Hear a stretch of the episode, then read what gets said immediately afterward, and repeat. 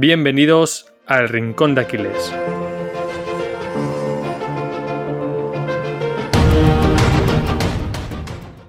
Muy buenas a todos. Estamos un día más en el podcast El Rincón de Aquiles.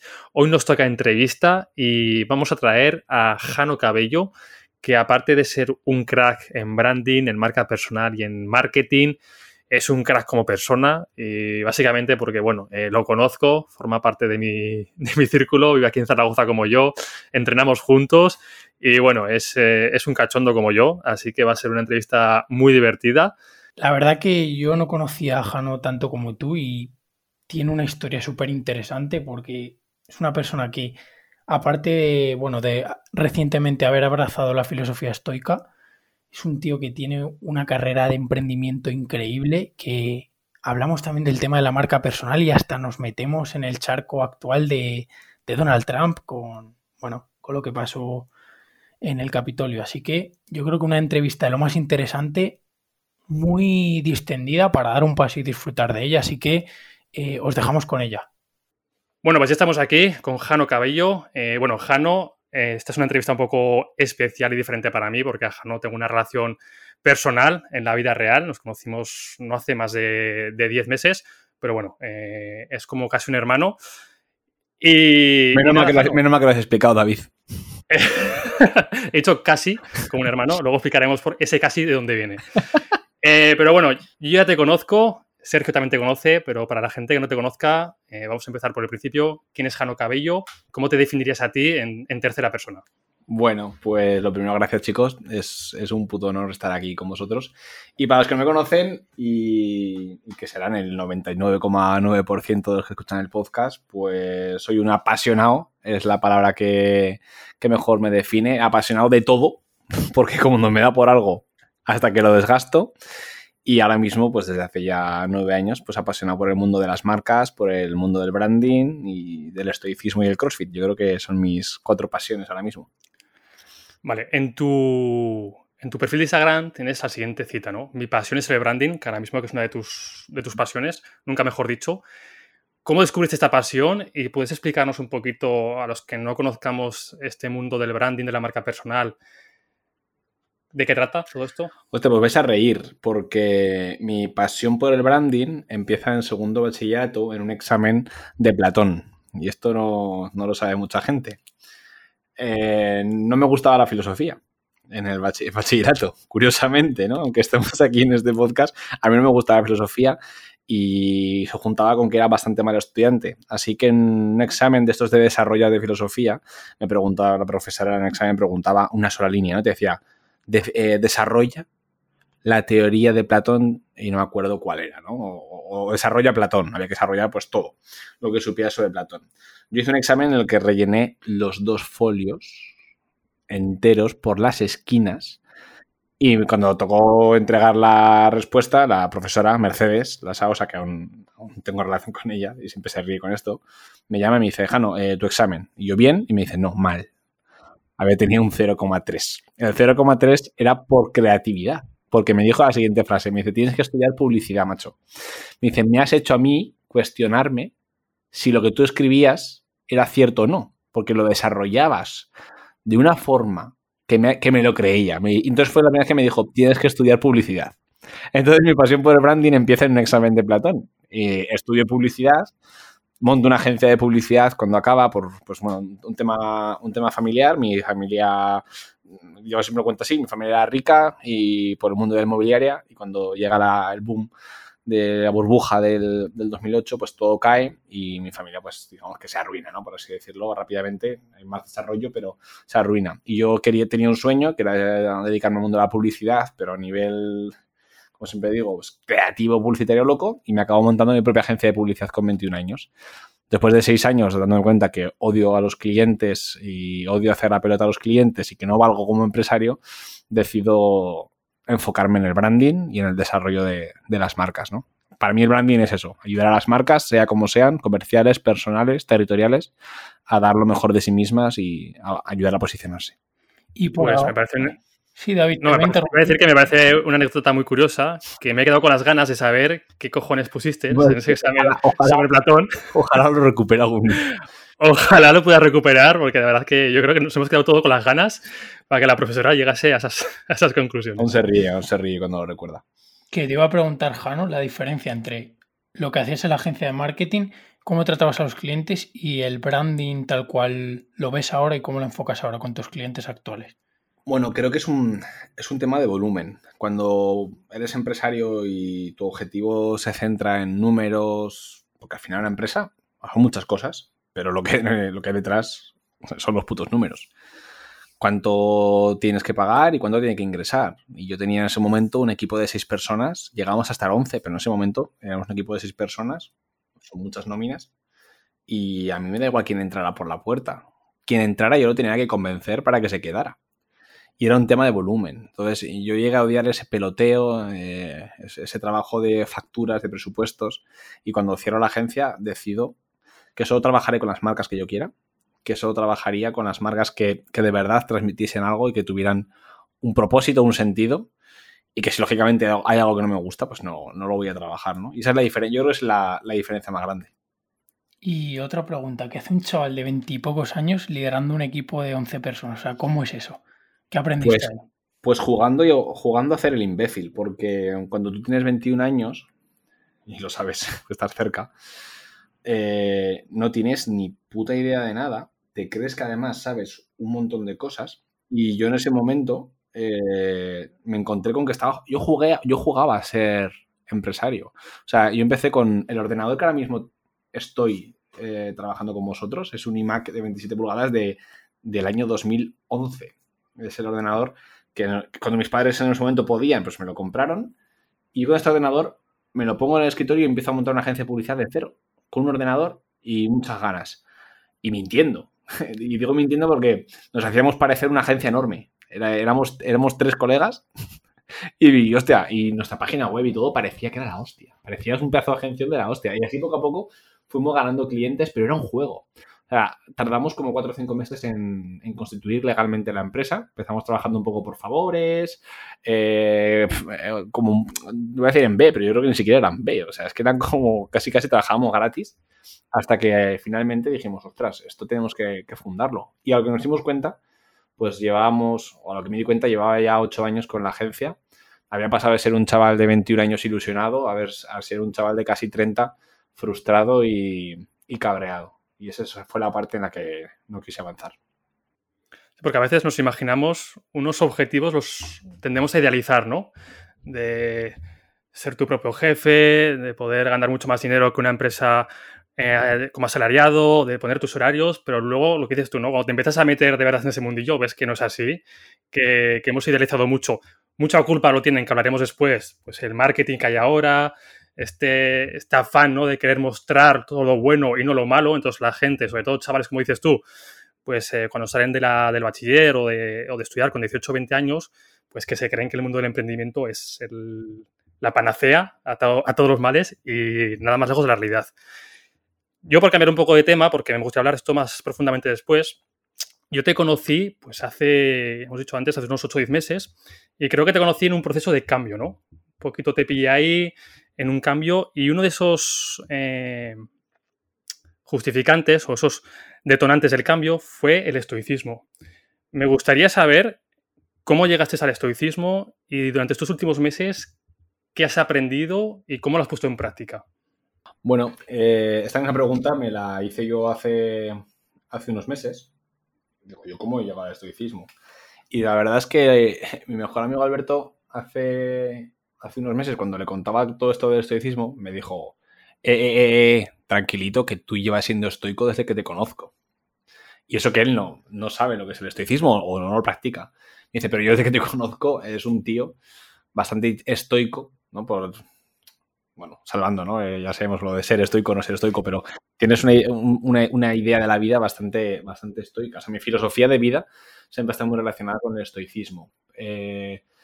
También casi ha sido en algunos puntos más ataraxia que otra cosa, porque tengo una gran capacidad de cuando algo no lo tengo enfrente, o sea, si no tengo un problema aquí enfrente, casi, casi no le hago caso. Y eso puede ser bueno o malo, para depende de qué, situaciones. Pero la verdad es que siempre ha sido así. Casualmente, eh, creo que fue, eh, siempre lo digo, pero una visita a casa de Alberto, Alberto Álvarez, Macro Wizard, eh, siempre tenía el puto Ryan Holiday ahí encima de, encima de la mesa, el cabrón. Y, yo siempre lo veía ahí y decía, hostia, diario estoico, diario estoico, ¿no? Estaba siempre de estoico, diario, no sé.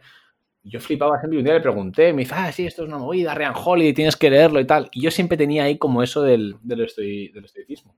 yo creo que no fue hasta David, hasta que te conocí ya a ti eh, en el CrossFit, que empecé a seguirte por redes, empecé a ver lo que compartías, que no, que yo decía, ay, qué pesado el tío este, ¿qué es esto, no? ¿Qué es esto? Pues ya tengo ese problema, cuando me apasiono por algo, eh, bueno, pues hasta que me reviento, o sea, ya llevo tatuado eh, Amor Fati, Memento Boni y ya lo llevo tatuado en el cuerpo. O sea, a los tres meses de conocer el estoicismo dije, estas putas frases me han calado dentro, ¿no? Entonces, esas dos citas las tengo que en este caso lo típico se dice, ¿no? De que el maestro aparece cuando el alumno está preparado. Mm. Porque hay mucha gente, pues, le puede pasar como a ti, ¿no? Que ve perfiles sobre estoicismo, o yo, por ejemplo, en mi perfil que hablo mucho sobre estoicismo, y directamente next, next, next, desliza, porque en ese momento, pues, no le llama la atención, está a otras cosas y, ya está. Pero quizás si te llegan esos momentos que tú te estás replanteando muchas cosas, que estás con otra perspectiva en la vida, pues puede llegar el momento adecuado. Mira, aquí quiero hilar. Si me permites, antes de que hile, sí, claro. Eh, David, a mí esto me, a mí esto me pasó yo tuve un, cambio, no sé si fue cuando conocí el estoicismo, a lo mejor fue uno de los primeros precursores, ¿no? O mi cabeza fue uno de los primeros activadores del estoicismo.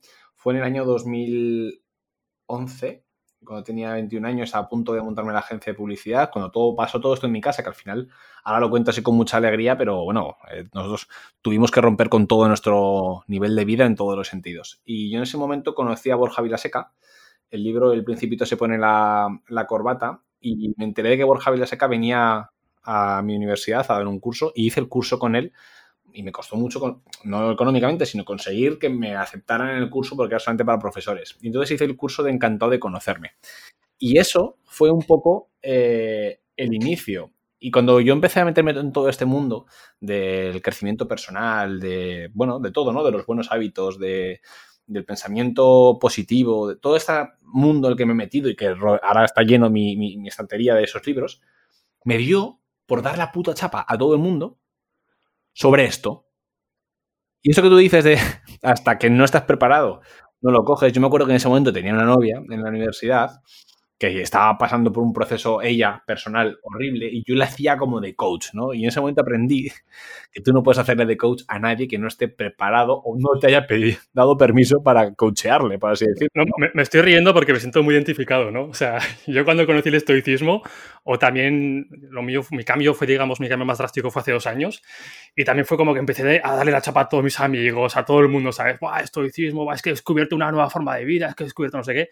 Claro, en tu cabeza es espectacular. Pero, pero si fuera que, no que te calles pesado. Claro, pero que no está preparado para, para claro, esa información y pasa con todo, ¿no? Con el deporte, con todo. Entonces yo, yo, me he acostumbrado a dar la chapa a la gente con la marca personal solamente cuando me lo piden. Si no me lo piden, yo, o sea, ni mu, porque te das cuenta que hasta que no estás preparado no, no le das.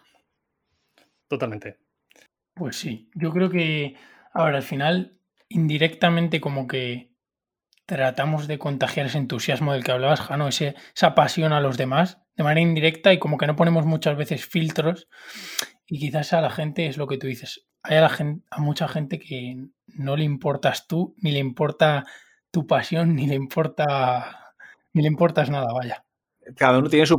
Yo siempre lo veo así, ¿no? Que todos estamos todas las personas estamos metidos dentro de mil batallas y cada uno estamos peleando en este momento por una batalla diferente. Y que porque tú pienses que a ti eh, ese modo de vida o a ti te está sirviendo, a lo mejor la persona que está enfrente le vendría de puta madre, pero la batalla que está peleando es otra muy diferente. Y probablemente el estoicismo le venga de puta madre. Y probablemente la marca personal le venga de la hostia. Y hacer CrossFit, de verdad que, le viene bien a todo el mundo. Pero no, no está en, en ese momento vital. ¿no? Totalmente, momentos vitales. A mí me hablas de estoicismo hace ocho años y digo, pero ¿qué me, estás con O sea, por favor, tomar por culo. Me tomar por culo, ¿sabes? Y fue muy gin tonic.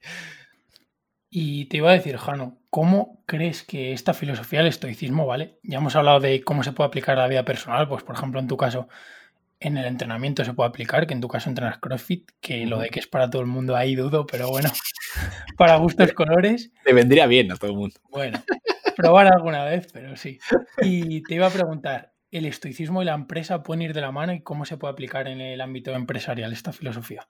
Hostias, yo creo que más que pueden ir de la mano, pues como te decía, ¿no? Yo creo que también es, es para todos los, o debería ser, o, vendría muy bien que lo conociesen todos los empresarios, eh, cada uno con su proceso, ¿eh? Pero en el mundo, en el mundo de la empresa, la incertidumbre es, una constante. Cuando doy alguna charla en algún máster o en, algún, eh, alguna clase de empresariales o de ADE y la pregunta típica, ¿no? ¿Qué debe tener un emprendedor?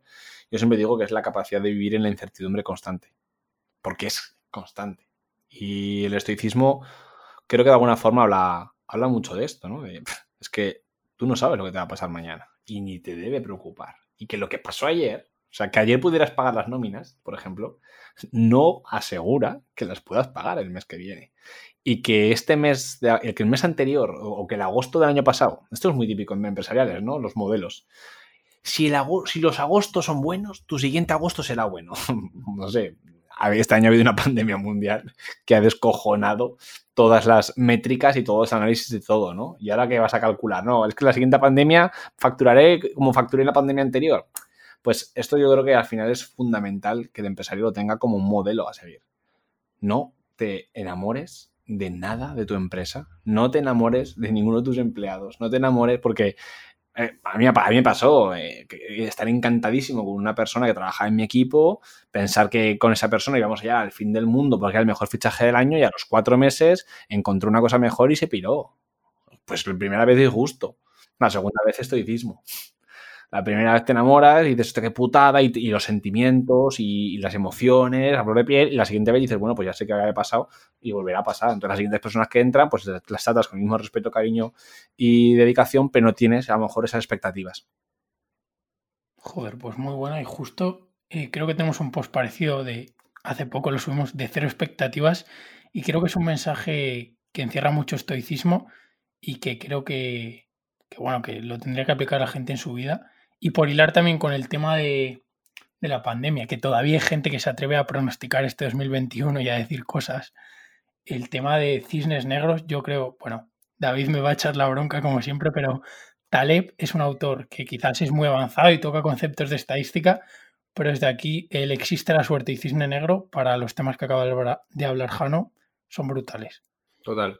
Y pues además, creo, creo que es la primera vez que nombra a Sergio a Ana Sintaleb. O sea, que para la gente que no les he escuchado, eh, quedaros con esos dos, títulos. y yo os puedo decir más. O sea, yo convivo con, la ilusión en casa. Nosotros, eh, mi chica y yo, nos casábamos en septiembre del año pasado. Y la pandemia, pues mi, chica creo que es tan estoica como yo, aunque no lea nada de estoicismo y, entre comillas se la pele, ¿no? El estoicismo. Pero ella es súper estoica en el sentido de, o tiene una, una mentalidad muy estoica pese a emocionalmente desear eh, pues una boda maravillosa y que la hayamos podido cancelar ya una vez, la hemos pospuesto para julio de este año y los dos sabemos que, aunque los acciones son de la hostia, puede ser que el 2021 sea igual de mierda que el 2020. Y el problema está que la gente ha empezado 2021 con, con, con un borrón y cuenta nueva que me parece la hostia, que me parece muy bien a nivel de hostia, pensamiento positivo, pero se aleja muchísimo de, la realidad. ¿Y qué, qué, pasaría si el 2021 es otra puta mierda?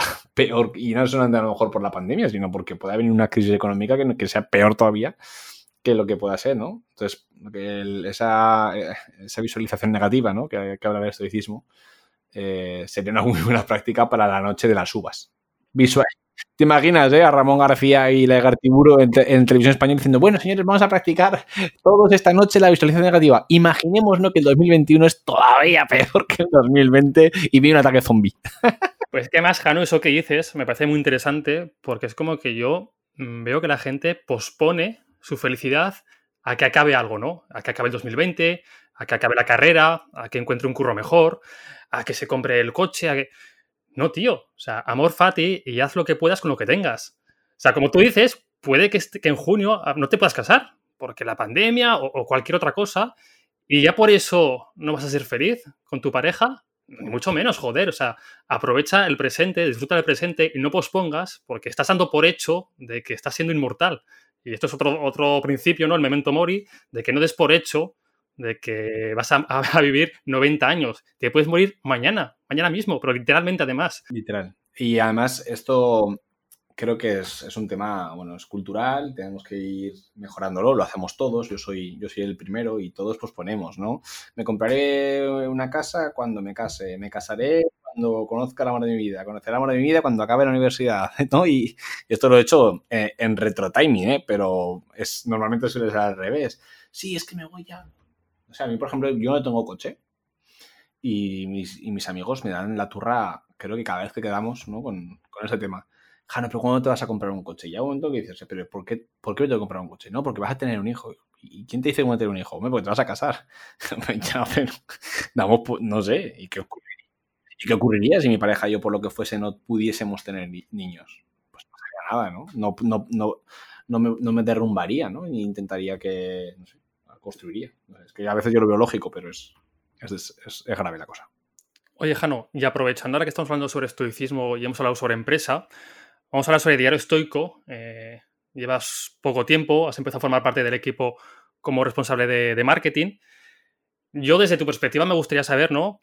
¿Cómo, ¿Cómo ves este proyecto? ¿Cómo llegó a ti? Y sobre todo que la gente entienda lo que hemos comentado antes fuera de, de grabación, de que la suerte no existe, ¿no? Cuando vemos a alguien que triunfa o que vive como quiere, con el propósito que, busca, cómo esa suerte eh, no existe como tal, porque cuando llegas, si no estás preparado, si no estás en el momento adecuado, con las herramientas adecuadas, por mucho que tengas suerte, no la vas a poder aprovechar. Entonces creo que es una, una analogía bastante clara a cómo llegó a ti este proyecto y un poquito cómo, cómo ves tú desde dentro este proyecto y qué futuro le ves, eh, cómo puede aportar a la sociedad, ¿no? Pues esto es como, como siempre digo, la, la suerte desde el sillón o desde el sofá eh, es muy complicada Mm, yo no digo que la suerte no exista, pero al final la suerte es como el conjunto de inputs uh, que se dan gracias al movimiento. O sea, la suerte y el movimiento van muy relacionados. Cuando yo, cuando yo empiezo en cualquier cosa, normalmente, eh, como os he dicho al principio, es como que me da a tope, ¿no? Y, y lo vivo más que apasionadamente, lo vivo intensamente. Es decir, intento aprovechar todo el momento, eh, todas las oportunidades y todos los contactos posibles que voy haciendo para, para, vivir de ello, ¿no? Pues empecé con el CrossFit, luego hablaremos de esto, pero cuando el tema del estoicismo, pues yo empiezo a leer sobre esto y quiero, quiero más.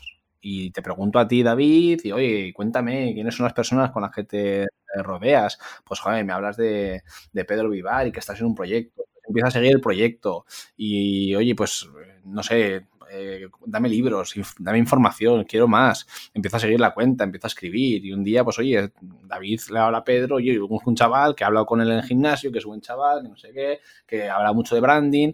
Ah, yo no estoy en, en estoicismo porque yo sea un ilustre de los estoicos. Yo soy un totalmente, o sea, bueno, soy un ignorante de, del estoicismo.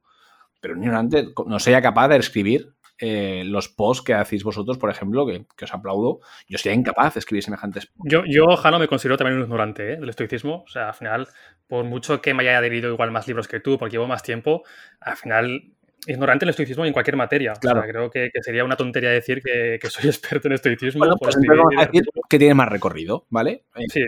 O sea, es ignorante, vale, te, te, compro, te lo compro, pero tiene más recorrido. Entonces, claro, cuando todo esto se empieza a juntar, claro, la, la gente se da cuenta de que te interesa algo. Y esto es un llamamiento a los que nos están escuchando a la puta inactividad. O sea, el cuerpo que no se mueve está muerto, pero también la mente, los proyectos, las ideas. A mí me hace yo, he dado muchas charlas en, en programas de emprendimiento y he estado cuatro años, por ejemplo, seguidos yendo al mismo sitio, dando la misma charla a cuatro o cinco personas que el quinto año, el cuarto año me han contado la misma historia que el primero. No, bueno, pues ahí estoy con el proyecto. Hostia, hostias, tío, has pasado cuatro años de tu vida. ¿Y qué has hecho? Es que no, no, no basta solamente con decir tengo una idea, tengo un proyecto, o tengo una ilusión y un sueño. O sea, como siempre se dice, ¿no? un 10% de inspiración, pero el 90% es transpiración, es esfuerzo, dedicación. Entonces, cuando tú te das por algo y te apasiona de verdad, coño, demuéstralo. No solamente es publicar una foto en Instagram y decir, ah, sí, eh, a tope con el estoicismo. O sea, a tope con el estoicismo, pero implícate.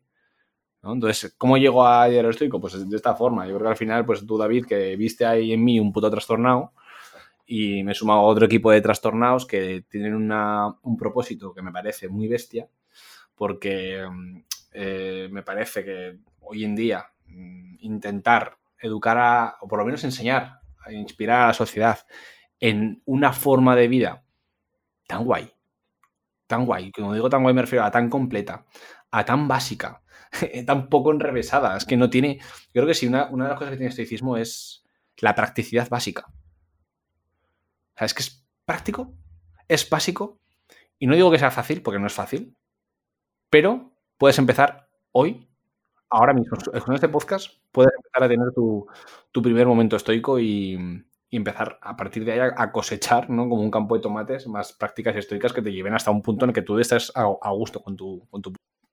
Incluso ya podrías haber tenido momentos estoicos como tú, pero quizás no lo sabías y quizás el conocer y el profundizar en esta filosofía o la herramienta que mencionó Jano de visualización negativa o la dicotomía del control o ciertas herramientas las tangibilices más, las conozcas, las des nombre y te sean más útiles de cara a tenerlas en tu kit de herramientas y de saber nombrarlas. A mí eso es algo que me ha ayudado mucho el estoicismo, porque es lo que tú dices, Jano, al final yo también lo usaba mucho. Y por cambiar un poco estoicismo y meternos también en esas adversidades, que es otro tema estoico, eh, a la hora de afrontar las adversidades, Jano, ¿qué decisiones crees que han sido las que más han marcado tu vida? Eh, a la hora de afrontar eh, momentos de adversidad o problemas? yo creo que y, he tenido muchas, ¿eh? he tenido disgustos, bueno, pues a lo mejor mucho más pequeños que los de otras personas, pero para mí, yo siempre digo que, que no hay disgusto grande o pequeño, hay disgusto en, determinadas personas que afectan más o menos. A lo mejor mañana me diagnostican un, un cáncer gravísimo y para mí es mucho menor problema que a lo mejor el momento en el que tuve que, qué sé, ¿no? Eh, una pelea con un amigo, no sé, hablo, que, creo que en mi caso los problemas que yo he tenido, los que a mí me han afectado o las cosas que he ido superando, una de las cosas que, que más me ha hecho o que más me ha ayudado ha sido estar. Cuando hablo de, cuando yo, para mí, hablo de estar, hablo de tener control del presente. Normalmente hay una, hay una cita, leo muchas citas estoicas y, casi nunca recuerdo de quiénes son, ¿no? Pero dice que los monstruos están más en la imaginación que en la realidad. Y a mí esos monstruos eh, creo que son los que más atacan al pensamiento de, las personas y a mí me han atacado muchísimo, ¿no? El pensar lo que va a ocurrir o, lo, o, el pensar, es que esto, y, paras y dices, a ver, a ver, a ver, ¿qué está ocurriendo, no? ¿Qué, es, ¿Qué está ocurriendo en el presente? Vale, eh, a tu familia les han embargado el banco una, propiedad, pero ahora mismo ¿dónde estás? Estás en la casa, ¿no? Estás durmiendo, hoy estás durmiendo en la casa. No te van a quitar la casa mañana y te van a, y te van a echar de, del, del chalet, ¿verdad? ¿Qué, qué, solución le puedes poner ahora a esto? ¿Cómo puedes? Y a mí eso me ha ayudado absolutamente en todo, ¿no? O sea, yo de llegar a tener la empresa, pues ya con números rojos y muy jodida, ¿no? Eh, mi socio, por ejemplo, pues a lo mejor está más jodido y yo pensar, vale, pero ahora mismo, ¿dónde estoy? ¿Y yo qué tengo? Tengo mi talento, tengo mi capacidad de creatividad, tengo mi capacidad de conocer a las personas, mi capacidad de envolverme y desenvolverme bien en diferentes entornos y eso no me lo va a quitar nadie. Ni me lo va a quitar el banco, ni me lo va a quitar la seguridad social, ni Hacienda, ni nadie. Entonces, creo que cuando aprendes a, estar en un momento y, concentrarte, a mí es la herramienta que más, o mi herramienta que más me sirve. Me siento muy identificado, Jano. Eso que dices en estoicismo se llama prosoche, en el vivir el momento presente. Y yo precisamente conocí el estoicismo por un poquito lo que has explicado tú, ¿no? Por esa ansiedad, que es la preocupación por hechos futuros, que en la mayoría de veces no se van a cumplir, y si se cumplen no van a ser ni siquiera tan malos como nos imaginamos. Y es un problema, joder, que nos está, es una pandemia, pero eso sí que es una pandemia de verdad. Y cada vez gente más joven, eh, con depresiones, con ansiedades de caballo, yo he pasado por una de ellas, y, es todo fruto de nuestra cabeza. Entonces tenemos que entender que ya no solo el estoicismo, voy más allá, la filosofía, el pensamiento crítico, el, hacerte preguntas a ti mismo de dónde estás, a dónde quieres ir, es súper importante. O sea, no estamos hablando de, tonterías, estamos hablando de que depende de tus pensamientos tu calidad de vida. Y nadie se, y nadie se libra. Eh, muchas veces cuando yo, hablo mucho de, la depresión y de la, de la ansiedad, yo mismo me pegué toda una puta pandemia, toda la puta pandemia, ayudando a la gente, haciendo directos, eh, lives, webinars, hostias en vinagre, copón, copón, copetín y copete. O sea, me pegué como tres o cuatro meses que hasta Mimi eh, se preocupó. Dijo, hostia, cariño, sal de la habitación un poco porque te, va a dar algo, ¿eh? Hostia, pues me dio. Casualmente, cuando acabó todo esto, había ido a tanto, había hecho tanto, que había perdido el, norte y empecé a tener ansiedad. Y creo que fue entonces cuando, cuando un día hablando con David y tal, le dije, es que me viene muy bien el, estoicismo porque me libera ¿no? de esa ansiedad. Que creo que la ansiedad, el primero que hay que hacer es hablar de ella, porque normalmente se tiene como un cierto tabú, la depresión, la ansiedad. Pero creo que hay que comentarla y decir, hostia, pues yo, yo tuve ansiedad, me costaba respirar, estaba como, como muy agobiado y a mí el estoicismo me ayudó a, a centrar ¿no? en, ese presente. Y fíjate, en la pandemia. ¿eh? ¿Y por qué piensas que viene este tabú? Ya no solo la ansiedad, ¿no? A hablar, por ejemplo, que vas a un psicólogo. Parece que es un, que es un tabú, ¿no? Que te van a mirar mal, de si vas a un psicólogo puedes tener un problema grave. O... ¿Por qué socialmente se sigue viendo? No todo el mundo, claro, pero aún está ese tabú, ¿no? De, problemas mentales, problemas con la ansiedad, como la depresión, como ver algo malo, cuando nos puede pasar, como estamos viendo, a cualquiera, eh, seas más guapo, seas más feo, tengas más dinero, tengas menos dinero, o sea, de los pensamientos no se escapa nadie.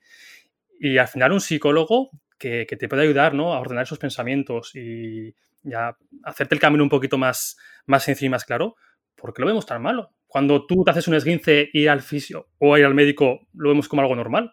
Y en cambio, ir al psicólogo lo vemos como. Pues podría ponerme súper profundo, macho. Y podría ponerme en plan rollo aquí a soltarte un esto, pero te voy a ser, muy, mucho, más, práctico. Eh, la horca asesina eh, se le llama Orca Asesina en una película de 1970 en la que una orca ataca a una embarcación y desde entonces National Geographic, eh, los documentales, la televisión la llama la orca asesina.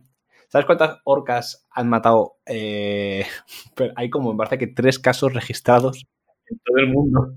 La orca no asesina a nadie. Estos días ha aparecido una manada de orcas en, Galicia y está la gente acojonada. Y han salido los científicos a decir, a ver, a ver, que la orca asesina, lo, dijo eh, Hollywood. Los tiburones pasa lo mismo. O sea, el miedo de los tiburones comienza después de que Spielberg estrenase Jaws. Pues ahora te voy a decir lo mismo por la psicología. Siempre en el cine, en la televisión, en la película, los psicólogos, los psiquiatras, han aparecido de gente al lado de personas con verdaderas taras mentales y, trastornos que nos han, eh, han convertido a la profesión en una profesión de, voy a decirlo claramente sin tapujos, de trastornados. Entonces ya asocias que si tú eh, estás yendo al psicólogo o psiquiatra, ya te estás imaginando una movida en tu cabeza ya te estás imaginando que como poco te han puesto un batín blanco y te han atado las manos por detrás como, como la famosa portada del canto loco, ¿no? Que están todos ahí como un psiquiátrico, que yo creo que eso ya ni se hace, ¿no? Pero te imaginas a eso. y, todo, es, y todo es, una proyección de tu cabeza hacia todas las referencias que, tenemos. Yo creo que no es tanto lo que, lo que pensemos sobre el estar loco como lo que nuestra cabeza, cuando alguien te dice, o sea, estoy en el psicólogo, tú ya piensas, está trastornado pero no, pero, ¿por qué? Porque a esa persona lo único que necesita es alguien que le escuche y que le dé una visión totalmente clara de lo que está pasando. Yo cuando alguna vez tengo que invitar a, algún amigo a que visite a un psicólogo, y esto me ha pasado en alguna ocasión, eh, ha sido, no, ¿cómo voy a un psicólogo? Le digo, el psicólogo tiene una diferencia con que si a mí me contas el problema, yo estoy sesgado por la opinión que tengo sobre ti, sobre tu circunstancia y sobre la pareja con la que tienes un problema.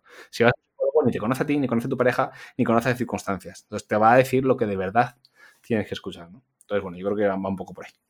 Pues sí, yo creo que tanto lo del psicólogo como lo de los tiburones y las orcas, al final son prejuicios y por volver a sacar el estoicismo, al final esa perspectiva que te da el estoicismo y ese intentar mirar las cosas de una forma objetiva, yo creo, ¿no? Que, que creo que es el reto de toda persona, el, lo que tú decías, Jano, de los sesgos, pues en cierta manera, intentar evitarlos en la medida de lo posible. Y aquí te quiero hablar con la siguiente pregunta y es, ¿cuál ha sido la peor decisión que has tomado de forma sesgada? Y que luego a posteriori dijeras, joder, ¿cómo no pude ver esto? Lo que decías al principio de la entrevista de, hasta que no tengo los problemas aquí, a un palmito, no los veo. pues quizás esa decisión que digas, si no hubiese estado tan sesgado, tan ciego, y hubiese tenido más perspectiva, joder. Bueno, pues a lo mejor el hecho de cerrar la agencia, ¿no? Que ha sido una de las cosas que más he pospuesto y he tardado, bueno, tardé casi dos años en tomar la decisión de cerrarla. Si la hubiera cerrado dos o tres años antes, probablemente, pues a nivel económico, a nivel incluso psicológico, incluso de proyección de futuro, hubiera tenido muchas más oportunidades. En vez de cerrarla con 28, lo hubiera cerrado con 26. ¿No? Ante esos dos años de diferencia, me hubiera dado muchísima más, eh, bueno, menos problemas. Creo que me hubiera dado menos problemas. ¿Qué hubiera pasado si hubiera mirado con perspectiva y me hubiera... Ah, ¿Por qué no cerré? No cerré, lo primero, por el qué dirán. Hostia, Jano, ¿cómo puedes decir? Sí, sí, sí, por el qué dirán. Yo aparecía en muchísimos eh, diarios de aquí, el periódico Aragón, el Heraldo, en la revista Emprendedores, no sé qué, tal, entrevistas, Jano, el emprendedor, no sé qué, Stuart la agencia, no sé qué, ¿no? Se hablaba mucho y yo era el, hostia, el qué dirán, tío. Eso, lo primero. Lo segundo era eh, el miedo a dejar toda esa gente en la calle, ¿no? Y decía, hostia, hostia, si cierro ahora, si cierro ahora. Es que a lo mejor esa gente hubiera necesitado antes de tiempo abandonar el barco, mucho mejor que haberlo abandonado eh, ya casi como Jackie Rose en, la tabla, ¿no? Entonces, creo que si hubiera vivido el presente en aquel momento y hubiera dicho Estejano, hasta aquí, tío, lo has luchado, lo has peleado, enhorabuena, tienes 26 años y estos 4 o 5 lo has, partido, a, tomar por culo, pues me hubiera ido muchísimo mejor.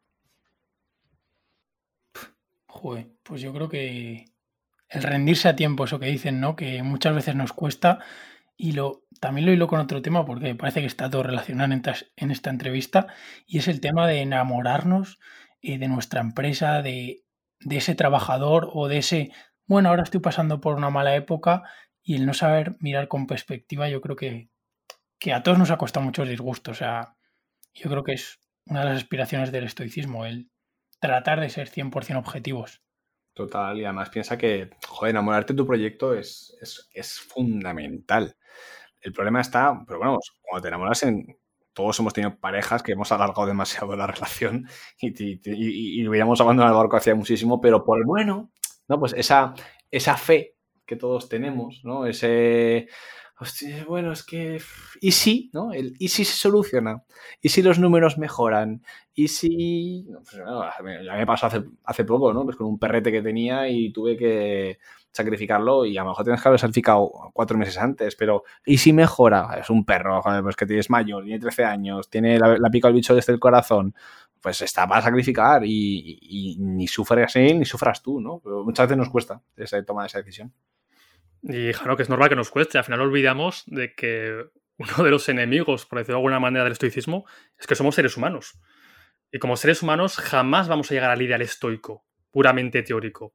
Sí que el camino del estoicismo es cada vez acercarnos más y mejorar día a día, pero la gente se piensa de que o soy o no soy estoico. O si me equivoco y de repente el miedo me domina, ya es que no soy estoico. No. O sea, tú sigues el. Eh, puedes seguir comportándote con una actitud estoica y puedes aprender y ver, como has dicho tú, de las experiencias, y al final es de donde más aprendes, del fracaso y de la experiencia. Si no fracasas nunca, nunca vas a mejorar ni vas a aprender. Porque no tienes ese, esa particularidad, ¿no? De decir, hostia, pues esto cómo lo puedo hacer mejor para que no vuelva a pasar. Y el estoicismo se trata de eso. Es una filosofía muy fácil de, empezar a aplicar, como has dicho todo al principio, pero extremadamente difícil de hacerlo, y más al principio. Y al principio, yo creo que incluso al final, o sea, porque somos, joder, somos personas. El otro día mandé a tomar por culo a, mi mejor amigo, un poco, en coña, pero me, puso nervioso por teléfono, le dije, a ver, está yo en ese momento a tope de estrés y le dije, Alberto, vete a tomar por culo, de verdad te lo digo. y me dijo, bueno, el estoico.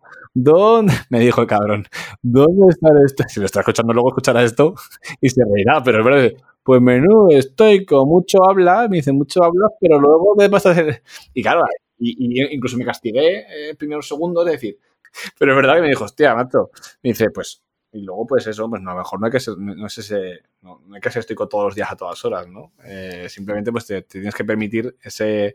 Esto lo dice mucho Víctor Coopers, eh, una persona que como orador y como entusiasta, pues lo admiro mucho. Y Víctor Cooper lo dice, dice, tenemos todos cinco minutos de cabreo que nos merecemos. O sea, todos. Lo que no nos merecemos es estar todo el puto día cabreados, ¿no? Y siempre pone, pone en la charla siempre un ejemplo de un tío que se monta en el AVE, él tiene dos horas de viaje de AVE y va contando cómo ha perdido, eh, no sé, no sé, un, un, billete, no sé qué hostias, ¿no? Dice que se pega a las dos horas y pico con su compañero de al lado dándole la chapa, cabreado, porque fíjate, porque esos, esos 10 euros, no sé qué, y dice que se entran ganas de girarse y decirle, oiga, tiene usted cinco, derecho, cinco minutos para cagarse en San Dios bendito. Pero cinco minutos. Lleva dos horas y está cabreando al de al lado. A mí y al de enfrente. vale ya. De... Pero bueno, pues eso. Totalmente. Es que la gente no es consciente, ¿no? Sobre todo la gente que sigue esta filosofía, de que Marco Aurelio, Seneca y Epicteto se enfadaban y eran muy poco estoicos en muchas ocasiones. la diferencia. Marco Aurelio. Claro, imagínate un, un emperador, eh, la persona con más poder del mundo en esa época, en ese siglo. Pero la diferencia que marcaba a este tipo de personas es que eran conscientes, tenían la disciplina para aprender, para ser conscientes de dónde habían fallado, dónde se habían desviado del camino, del camino que se querían seguir ellos, hacia una buena vida, hacia una actitud estoica. Y de hecho, Marco Aurelio en su libro, en su libro Meditaciones, sí, sí. Eh, en su libro Meditaciones, lo, repito mucho, ¿no? No era un libro que escribió para los, para, para, vender, era un diario que él tenía y se repetía a sí mismo los mantras donde más fallaba. Por eso, si leéis meditaciones, veréis que muchas citas, escritas de diferente forma, pero se repiten, ¿no? O sea, redonda mucho sobre los mismos temas. Y era precisamente por eso, porque él veía que fallaba y donde más fallaba necesitaba recordárselo, ese mantra, interiorizarlo. Entonces, el estoicismo no se trata de ser seres de luz, seres puros. No, el estoicismo se trata de que te da una serie de herramientas, una, el poder vivir con una actitud estoica y cuando tú falles, cuando te desvíes el camino, por llamarlo de alguna manera, rectifiques, aprendas a rectificar, a ser consciente y la próxima vez que te enfades, pues como tú dices, puedes decir, hostia, espera, que esto me ha pasado ya. Yo estaba aquí ya. ¿Qué hice la última vez? ¿Sirvió de algo esos 10 minutos de cagarme en todo? No. Voy a intentar, pues, cagarme menos en todo. Y poquito a poquito llegarás a una situación en la que te será mucho más fácil, que nunca va a ser fácil, pero te será mucho más fácil cuando tengas situaciones donde las emociones te puedan controlar, la ira, el miedo, el pánico, en el que tú puedas controlarlas a ellas, que es un poquito lo que se basa el estoicismo, ¿no? Que tú aprendas a gestionar las emociones y no como suele pasar que nos dominan ellas a nosotros. Yo me imagino, yo, creo que lo hablo contigo con David, me imagino a Marco Aurelio después de una batalla ahí sentado en su butaca diciendo, ay madre, esas cinco, esas cinco cabezas que he cortado. Ay, qué poco, ay, qué poco estoico estaba ahí. Ay, mañana, mañana, mañana, la próxima vez que va a cortar una cabeza, me contengo y me lo pienso dos. Al final era un puto emperador el tío. O sea, que es que. Y ojo, que el primer libro que me leí sobre estoicismo eh, puro fue Las meditaciones de Marco Aurelio. Y, hostias, hay que echarle un par de. Volvemos a idealizar, ¿no? Lo que hemos dicho al principio del trabajo, que también idealizamos a las personas. Y claro, el leer unos textos eh, sobre gente, sobre personas que vivieron hace 2000 años, los idealizamos, los vemos como seres puros, pero Marco Aurelio cagaba, como tú dices, iba a guerras, asesinaba gente, tenía esclavos, cosa que se enfadaba, y cosa que ahora, por ejemplo, la esclavitud la vemos como algo muy poco estoico. Pero entonces, en aquella época, era, normal. Nadie se planteaba que y a, tope, y a tope con ellos, ¿eh? a tope con ellos. Claro, claro. De hecho, eran los propios esclavos que les susurraban a los emperadores, memento mori. Coño, Recuerda claro. que vas a morir. Totalmente, totalmente. Y entre ellos eh, pues tenían sus permisiones y sus cosicas y bueno, pues algunos se liberaban, ¿no? Como Séneca me parece que, que fue esclavo. Fue Séneca el esclavo, ¿no? Epícteto. Epícteto, perdona, eso es. ¿Ves cómo, es. ¿ves cómo flojeo en términos? Pues Epícteto fue esclavo y luego pues a, a, tope. Pues con Rufino. Totalmente. Totalmente. Y otra cosa que quería hilar, ¿vale? Por cambiar un poco de tema de estoicismo. Y es con el contexto ese que hemos dicho Marco Aurelio, hilándolo con el tema del marketing, eh, veo yo personalmente, que he trabajado también en el mundo del marketing, como dos extremos, ¿no? O gente que, que tiene repulsión a la publicidad, que dice, yo no voy a invertir un euro, no le voy a pagar a Facebook y a Google, en plan como diciendo, son el diablo. Y luego también hay otro extremo de empresas que, que a veces a mí me resultan hasta poco acosadoras porque es, veo tu anuncio en Facebook, lo veo en YouTube y luego me estoy metiendo en el email y en la promoción del email veo también tu nombre. Entonces, ¿crees que hay un equilibrio? ¿Es blanco-negro? o ¿Qué opinas del tema de la publicidad digital y de estos grandes gigantes como Google y Facebook?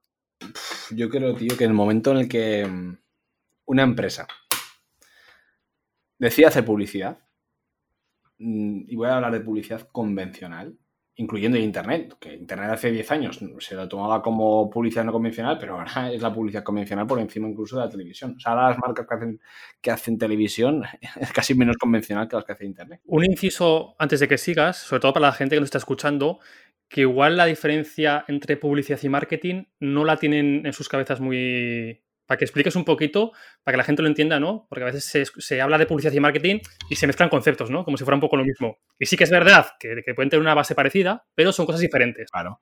El marketing se encarga de, es, la, es la, base de la estrategia, ¿no? De venta de una empresa. Y cuando hablamos de estrategia de venta, pues tenemos varios puntos, ¿no? Pues como las cuatro, las cuatro P's famosas, la promoción, la distribución, el, el precio, el producto. Eh, la publicidad está dentro del marketing y más precisamente de la parte de la promoción. ¿no? Entonces, cuando una empresa decide sacar a cabo un producto, pues, por ejemplo, esta taza de diario estoico que tengo aquí en las manos, pues lo primero que hace es, vale, tengo un producto, una taza, ¿qué precio le pongo? 10 euros. ¿Y cómo la voy a vender? ¿Y el cómo la voy a vender? Eso es la publicidad.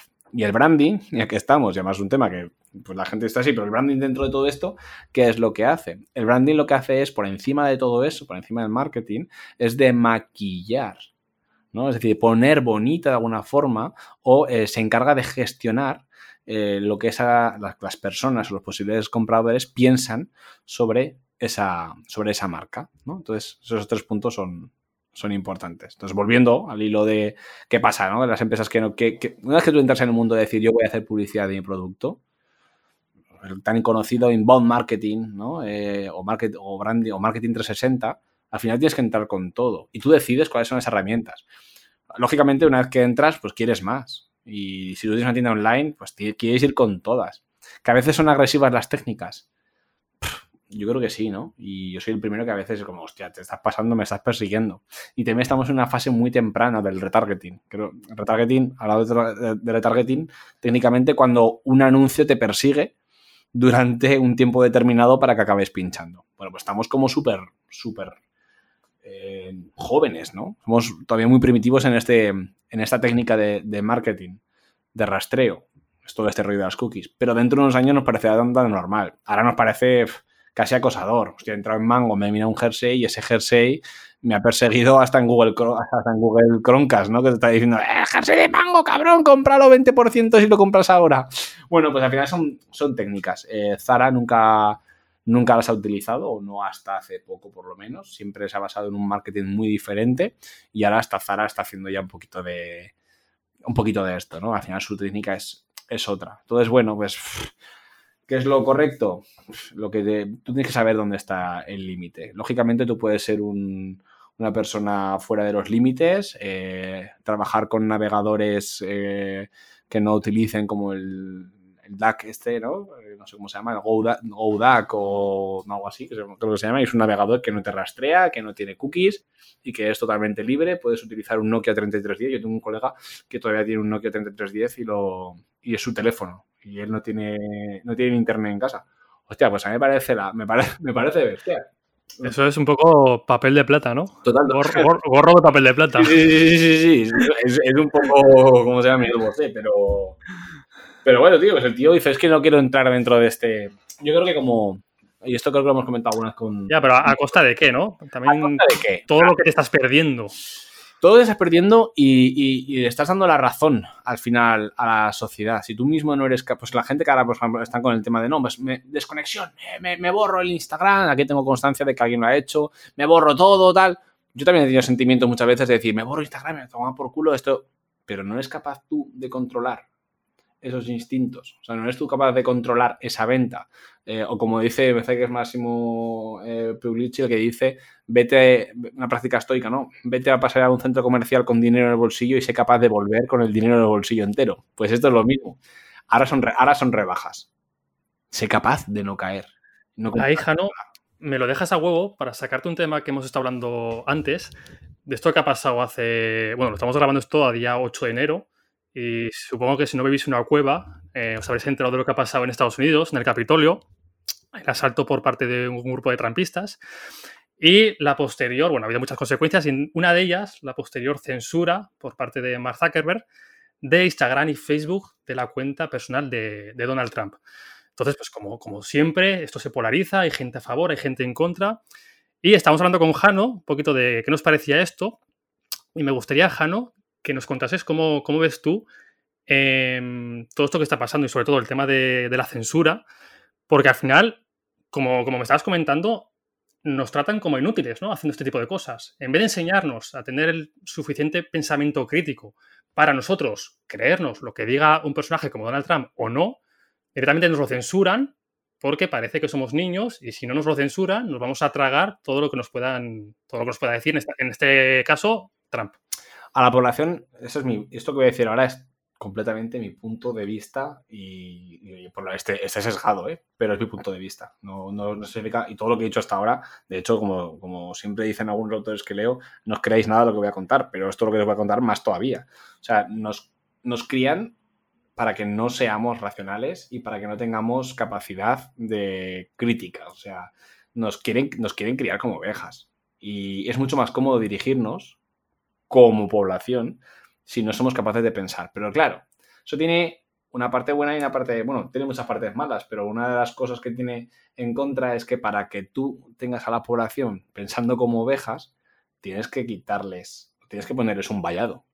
Porque si tú la oveja no le pones un vallado, la oveja se escapa y tienes que ir a buscarla. Pues el, vallado, en este caso, es eh, el control de todo, de las redes sociales, el control. Nos dan las redes sociales y se piensan que somos libres, ¿no? Pero no las tienen súper controladas. Es una empresa privada llamada Facebook Inc., que tiene por lo menos el 70% de todo el monopolio del, o del oligopolio de, de las redes. Tiene Instagram, tiene WhatsApp, tiene Facebook y las cosas que compra que no nos enteramos. Y esos señores son los que, este señor, más precisamente Mark Zuckerberg, es el que marca que sí y que no. Y en este caso ha, cometido pues, el primer error, y es censurar a Donald Trump. Que no digo que esté ni bien ni mal, porque no soy yo quien, no soy más que Mark Zuckerberg para discernir entre si está bien hecho o está mal hecho. Pero le estás diciendo a la población, ustedes son tan estúpidos que tengo que callar a este señor, porque si no, se van a querer lo que dicen perdona, pero eh, hay un tío que me ha puesto, que además me parece un comentario bien, bien, ¿no? Bien hilado, pero ha dicho, ojalá hubieran silenciado, me ha puesto en Instagram, yo, pues, he hecho un poco de, esto y había puesto, ojalá hubieran silenciado a Hitler en la radio, ¿no? Y yo digo, pues es que si a Hitler no le hubieras dado una radio, lo hubiera hecho en cartel, lo hizo en carteles, eh, lo hizo en el cine, eh, lo hizo en televisión, lo hizo en boca oreja. O sea, tú no puedes detener la maldad. Sergio, dale. Que, que yo iba a decir que también, y a mí me pasa personalmente, cuando ocultan o censuran algo, como que aumenta ese gusanillo que tienes dentro por conocerlo. Por decir, vale, si esto me lo están censurando es porque hay algo que no quieren que sepa. Y a mí personalmente, ¿eh? como persona curiosa que soy, digo, han censurado a Trump y ya como que muestro más interés por el tema. Entonces, que puede incluso tener los efectos contrarios, ¿no? Esa, esa censura y que realmente la gente le dé más bombo del que tiene o muestre mucho más interés por ese mensaje del que realmente tiene. Supuesto, eso pasa siempre. Además, en el caso de, ha comentado el tema de Hitler y sí, me parece, como siempre, pues un mensaje eh, muy populista el decir, no, ojalá hubieran silenciado a Hitler. Cuidado, cuidado, cuidado, que nos estamos metiendo en camisas de once varas. O sea, que Hitler no es lo que pasó Hitler no, arranca en el 39 y acaba en el 45. O sea, la movida de Hitler arranca muchísimo antes con un desprestigio de Alemania en la Primera Guerra Mundial que los deja hechos polvo, que se los comen con y que no, el tema de Versalles eh, pasa la de Dios. Los alemanes, ojo, el pueblo alemán votó, votó a Hitler. votó a Hitler. Entonces, creo que muchas veces esto, esto mismo, el, el problema yo creo que tenemos es que y lo he puesto al final, la, conclusión final mía ha sido un poco más falda, pero ha sido, coño, eduquemos un poco a los niños, porque creo que es fundamental. Y cuando digo a los niños, somos nosotros, eduquemos a la sociedad, tenemos herramientas para diferenciar lo que es bueno y no. A mí Trump, pues me parecerá mejor o peor que Biden, como político. Como persona me parece un mamaracho, ¿qué te voy a decir? Pero te lo digo como marca personal, ¿eh? Suya. No lo conozco, no me he tomado un café con él, no sé, no, no sé cómo piensa. O sea, yo la única referencia que tengo de Donald Trump es lo que me dicen los medios. Y con él, y como con él, con la mayoría de personas públicas que aparecen. A mí decir, no, Risto Mejide es un gilipollas, bueno, esto no es un gilipollas por lo que tú ves en pantalla. O la gente pensará, este Jano es un subnormal por lo que dicen a las redes sociales. Bueno, toma tu café conmigo o va, tómate varios conmigo y entonces dirás si soy un gilipollas o no. Y aquí ya está el tema de la marca. Pues esto es lo mismo. Donald Trump, pues es que vemos unos medios que no son los nuestros. Son medios comprados por un montón de personas que, proyectan la imagen de quien quieren, como quieren, y, hacen héroes y villanos a quienes sale de los putos cojones. Entonces, cuidado. Claro, al final plantear la dicotomía que por volver al tema de Trump, ¿no? Que esto se puede extrapolar a cualquier tema. Cuando dijo hace, por tocar un tema de actualidad, cuando dijo hace unos meses, ¿no? Quiero recordar que la lejía que en un minuto mataba al, COVID-19, ¿no? Y hubo una parte de la población 100, pequeña. 100 personas. Que... Pero, pero hubo Que, probó la lejía y se intoxicaron, ¿sabes? Eh, claro. ¿Cómo nos lo íbamos a esperar? Entonces, ¿quién, quién es el culpable aquí? ¿Trump por decir semejante barbaridad? ¿O las 100, 200 o 1000 personas que se han creído eso?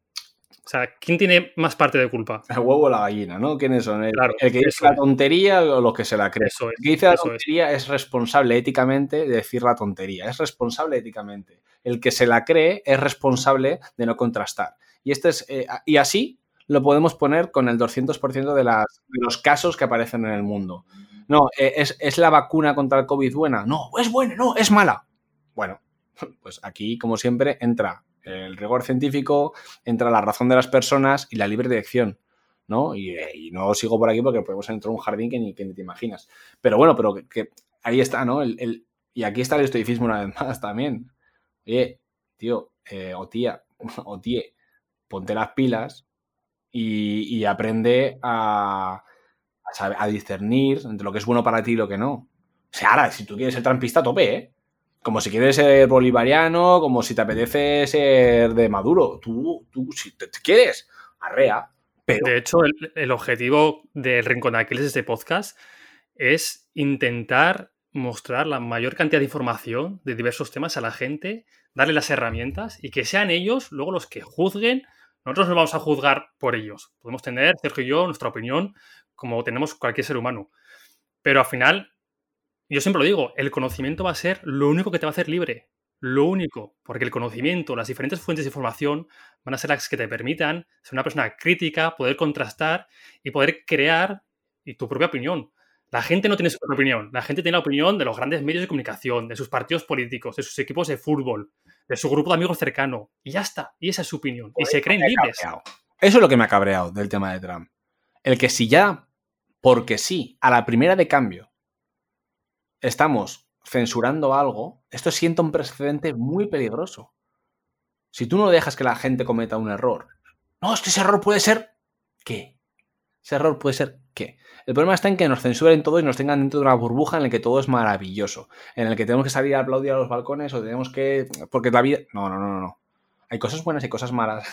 Hay, hay, gente buena y gente mala y la gente tiene que saber diferenciar. Es como si de pequeño te meten y te dicen, tú, hijo mío, no tengas novia nunca porque todas las mujeres son malas. Entonces te voy a prohibir siempre que conozcas a las mujeres, porque todas las mujeres, porque tu padre resulta que tuvo un problema con tu madre, con tu y, y, tu padre piensa, entonces te educa en eso. Tú ya no conoces otra cosa. Entonces, si ya silenciamos a los líderes políticos, silenciamos a quien sea, o a Miguel Bosé, o sea, que es que el ejemplo que tenemos en, el pobre Miguel Bosé, que ya no es el, ladrón bandido, ¿no? Es esto, ahora ya es el de las antenas. Pues, pues, pues ya, ¡pum! Fíjate cómo suma la sociedad, ¿eh? O sea, una carrera musical, un tío dice algo porque es libre de decir lo que sale de los putos huevos y ahora mismo ya es el cachondeo. Yo soy el primero que antes he hecho un comentario contra, eh, de bofa, pero ahí lo tienes. Ahí está la marca personal, ¿eh? Toma, toma por culo. Y también es que volvemos a coger a alguien y hacerle caso en todo. O sea, Trump a lo mejor en economía y en empresa es muy bueno y luego lo que dice Jano, la imagen que tienen los medios es una mierda. Entonces, a lo mejor te tienes que fijar en cómo ha construido sus empresas. Te pongo un ejemplo, ¿vale? No pienso en que sea buen empresario ni que sea malo. Y no en cómo es como persona. O dando consejos de salud, en este caso, como el tema de la lejía. Es que al final eh, hay que saber a quién hacer caso y en qué hacerle caso. O sea, no cojas a, tu ídolo de turno y le hagas caso hasta, hasta en el papel que te recomiende para el culo, porque a lo mejor no tiene ni idea de, papel para el culo. Ahí tienes la publicidad. El caso está, por ejemplo, con, con Obama. Obama, a mí, a nivel de marca personal, es una marca personal que admiro. Como marca personal, la admiro. Ha llegado, o sea, a un punto de marketing brutal. Los ocho peores años de la historia de los Estados Unidos en cuanto a crecimiento, los ocho primeros años en cuanto a guerras, la persona que más eh, inmigrantes ha, ha sacado del país, por cifras, ¿eh? Hablo de cifras, cifras. Ojo, sacas a Obama en una pantalla y la gente hace, joder, qué bueno este tío. No bueno, no es o sea, pero eso, eso, da para otro podcast, ¿eh? Lo del Nobel de la Paz. Claro, pero, hostias, pero, pero pensemos, ¿eh? ¿Por qué pensamos así? ¿O por qué piensas en 90% de la población? Porque es lo que le muestras. Ahora, cuidado eh, con ese, ese tío. A nivel de marca, lo admiro. Ahora que otros niveles, pues a lo mejor no. Donald Trump ha hecho unos números de la hostia. bueno, que no voy a liarme con esto, pero bueno, para que tengamos un poco, sepa, diferenciar y sobre todo informarnos. Oye, Jano, ahora que hemos empezado a hablar de marca personal, hemos hablado de la marca personal un poco de, Trump, por ejemplo, cómo se ve desde fuera. Yo cuando empecé a, a escuchar marca personal branding, yo me imaginaba, ¿no? Que era en plan, pues esto va solo con las grandes empresas, con Coca-Cola, con Pepsi o con profesionales autónomos, ¿no? Pero una vez que ya pues, iba conociendo gente como tú, me he dado cuenta de que la marca personal no es solo eso. La marca personal no hace falta que seas un emprendedor para crear tu marca personal. La marca personal es la actitud ante la vida, el cómo te ven los demás cuando no estás tú, qué dicen de ti. Entonces, la gente, creo que mucha gente, como me ha podido pasar a mí, ve la marca personal como algo muy empresarial, ¿no? Solo rollo empresarial. Entonces, defínenos tu concepto de marca personal, ya no el concepto este tan empresarial que estamos hablando, sino un poquito de, persona de a pie, ¿no? De lo importante que es tener una marca personal, aunque no seas empresario, ni quieras serlo. ¿Y cómo te va a beneficiar, además? Y Jano, te interrumpo y para que añadas también a la pregunta que te ha hecho David, eh, ¿qué persona crees que ahora mismo tiene la marca personal más trabajada y por qué? O sea, para añadir las preguntas de David. O sea, esa va a ser jodida. Voy va a, ser larga, pero... Le voy a dar con lo otro primero y a ver si soy capaz de, mojarme en, en eso. Mira, la, la marca personal tiene un problema como todo, y es en sí el término, ¿no? Marca personal, que lo aleja de las personas. Fíjate, hostia, pues si dice personal, ¿no? Pues creo que el concepto en sí lo aleja de las personas porque le da una dimensión, como tú bien dices, David, súper élite, cuando es un concepto al revés. O sea que hasta el más pequeño trabajador debería trabajar su marca. La marca personal nos la ponen desde el primer día en el que nacemos, nos dotan de un nombre y nos presentan en sociedad a través del acto que sea, ¿vale? Un bautismo, una presentación laica, da igual, sea como sea, la presentación que tú tengas, tú ya tienes una marca personal. Desde que decimos este niño que revoltoso es, hasta que pensamos esta niña que llorica o este niño que no sé qué, ya estamos creando construyendo esa marca personal. En el instituto, cuando empiezas a relacionarte con tus amigos, en la universidad, cuando empiezas a ir a meetings o empiezas a los primeros tweets, las primeras publicaciones del 20 o todo lo que vas comentando, va construyendo quién eres. Y eso lo construyes tú de una forma voluntaria o involuntaria. Si un día pasaste una foto en pelotas a alguien que no tenías que haber pasado y esa foto luego resulta que se comparte por ahí sin querer o queriendo, tu marca ya se está empezando a eres el de la foto en pelotas. O el, caso que decíamos de Miguel Bosé, que siempre ha sido conocido por ser un cantante muy relacionado con la movida madrileña, con tal, no sé qué, por ser un líder de la homosexualidad tal, y ahora resulta que es el tarao de los 5G y, y el tío que está con David Gates. O sea, la marca personal es para todas las personas desde el David, que está con Sergio en un podcast y que están construyendo su marca personal alrededor del mundo del estoicismo, del pensamiento crítico, a un Alberto Álvarez que se ha metido en el mundo de los hábitos y luego, o sea, que empezó con el mundo de los macros y ahora se ha metido en el mundo de los hábitos y que va driblando, cualquier persona que quiera crecer profesionalmente necesita una marca personal. Y da igual que seas un trabajador por cuenta propia que un trabajador por cuenta ajena. El mundo ha cambiado o sea, yo esto eh, ya llevo como desde, mucho antes de la pandemia dando guerra con esto.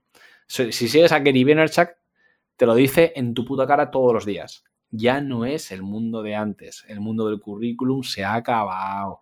No, no puedes ir con tu carpetita empresa por empresa a presentarte. Ahora las empresas son las que buscan a las personas. Nadie llega a Diario Estoico con un currículum y dice, hola, buenas, ¿me contratáis?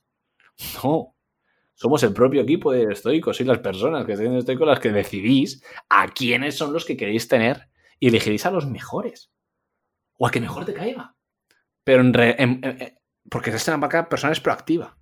Entonces, esto ha cambiado. Entonces, todo lo necesitamos. Y esto lo, juego siempre en todas las charlas y en todas las conferencias. Hago una pregunta a las, de las 20 a las 100 personas que hay en la, sala. Digo, ¿cuántos de vosotros tenéis una marca personal? Y solo levanta la mano tres. Hay un 97% de personas que dicen, no, yo no. ¿Cómo que no? No tienes nombre, no tienes Twitter. No publicas nada en Facebook ni en Instagram. Sí. Digo, pues tú ya tienes una marca personal. y la gente ya está pensando sobre, cosas sobre ti. Entonces, para mí lo importante es, o la definición más básica de marca personal es que alguien piense en ti cuando tiene una necesidad profesional que tú puedes solventar. Si tú, eres, si tú te gusta el branding, te dedicas al mundo del branding y alguien que necesita que le ayuden con el branding piensa en ti en sus primeras cinco opciones, eso ya es un éxito de marca personal. Y eso es fundamental que ocurra. Y pasa igual con las marcas de, refrescos, con las marcas de ropa, con las marcas de coches. Tú quieres comprarte un coche y lo que piensas son las cinco primeras marcas que tienes en la cabeza. En función de lo que te puedas permitir, de la empatía que crees con esas marcas, de tus mejores recuerdos o de los inputs que tengas. Y así es como construimos las marcas, por inputs. Cuando hay, gente que está escuchando ese podcast, muchos, que no tiene ni puta idea de quién soy. Y lo que hayan escuchado hasta ahora han determinado lo que piensan de mí. Han pensado, pues qué majo, han pensado, pues qué gilipollas, han pensado, pues estoy impertinente, y habrá gente que habrá cortado, lamentablemente, en el minuto 15 porque no habrá podido soportar mi voz. Y eso ya ha construido marca personal.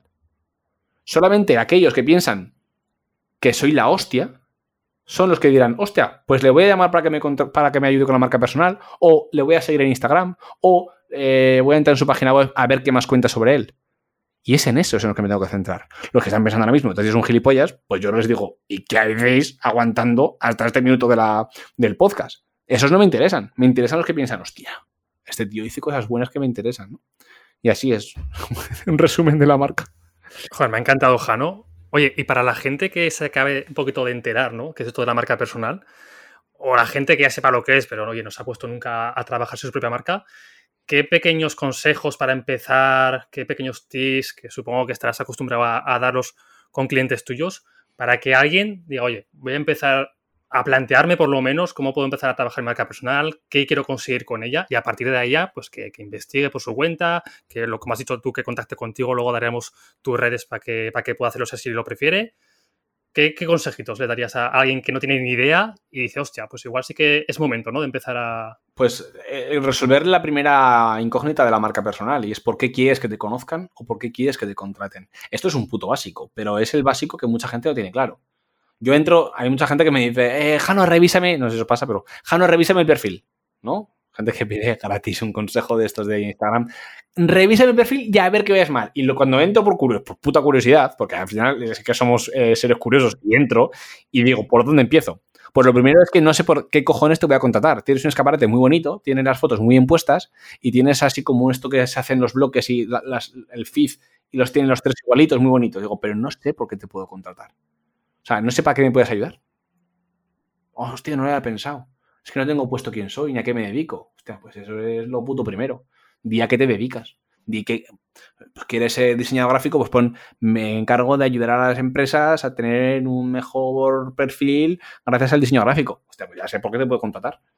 Eso es lo primero, el primer tip. Y, el siguiente es dar el puto primer paso. Sí que suena muy loud y muy rollo eh, zen, pero es que lo primero es dar el primer paso y ponerte con algo haz tu primera publicación, empieza a rodearte de los mejores, empieza a seguir a gente que sea de tu entorno para traerlo. Yo siempre pongo un ejemplo. Y cuando empecé con mi marca personal, uno de los objetivos que me marqué fue ir a Estados Unidos. Siempre es el mismo puto ejemplo que el que me haya escuchado ya se habrá aborrecido. Pero es clave. Yo cuando empecé con la puta marca personal, mi objetivo era irme a Estados Unidos, a Estados Unidos de América. No conocía a nadie en Estados Unidos. A nadie. No tenía ni un puto primo lejano que vivía en Missouri. Lo primero que hice que fue rodearme de toda la gente de habla hispana, del mundo del marketing, que ya vivían en Estados Unidos y tuvieran un círculo de confianza allí. Entonces, rodéate de la gente. Porque esos son los que te van a llevar. Si tú quieres aprender de estoicismo, júntate con gente que sepa estoicismo. Si tú eres diseñador gráfico, júntate con empresas que necesiten diseñadores gráficos y júntate con otros diseñadores gráficos. Amplía tu círculo. Entonces, eso es lo básico. Y a partir de ahí, pues empezar a aprender sobre marketing. Porque si quieres desarrollar tu. Cualquier persona hoy en día que quiera desarrollar su negocio, da igual sea marca personal que profesional, tiene que empezar a aprender de marketing. Lo primero, porque los marketeros somos muy caros. Y lo siguiente es porque si no sabes tú sobre marketing, va a venir alguien y te la, y te la va a joder. Y te va a, vender cualquier mierda, te va a decir que te conviertas en trafficker y la vas a liar. La vas a liar. Y bueno, vuelvo a la pregunta de antes, Jano, que me la has esquivado un poquito más hecho. ¿Vale? Y es, ¿qué personaje público, qué persona actual, empresario, sea quien sea, eh, te parece que tiene la mejor marca personal? O una de las mejores, ¿vale? No vamos a sentar cátedra, pero venga, a mí me parece que, y sigue siendo mi puta inspiración, y, lo sigo admirando por la capacidad que tiene, lo que ha hecho de la nada, es Gary Vee. O sea, a mí el puto Gary Vaynerchuk es un tío que ha sabido hacer negocio de su marca personal a un nivel muy bestia. Desde una de las cosas más importantes que creo que hay dentro de la marca personal y es la transparencia y ser como eres. Y lo digo así de claro, ni es alto, ni es guapo, ni eh, es una eminencia. Lo que es un tío. Ni es joven. Ni es, ni es joven. O sea, la verdad que empezó hace 12 o 13 años. Joven, sí. empezó, joven, pero tampoco tenía 30, ¿eh? Empezó con 30 años. O sea, no es que digas, no, para toda esa gente que dice, vaya, ya tengo 30 años y ya es tarde. ¿Qué coño?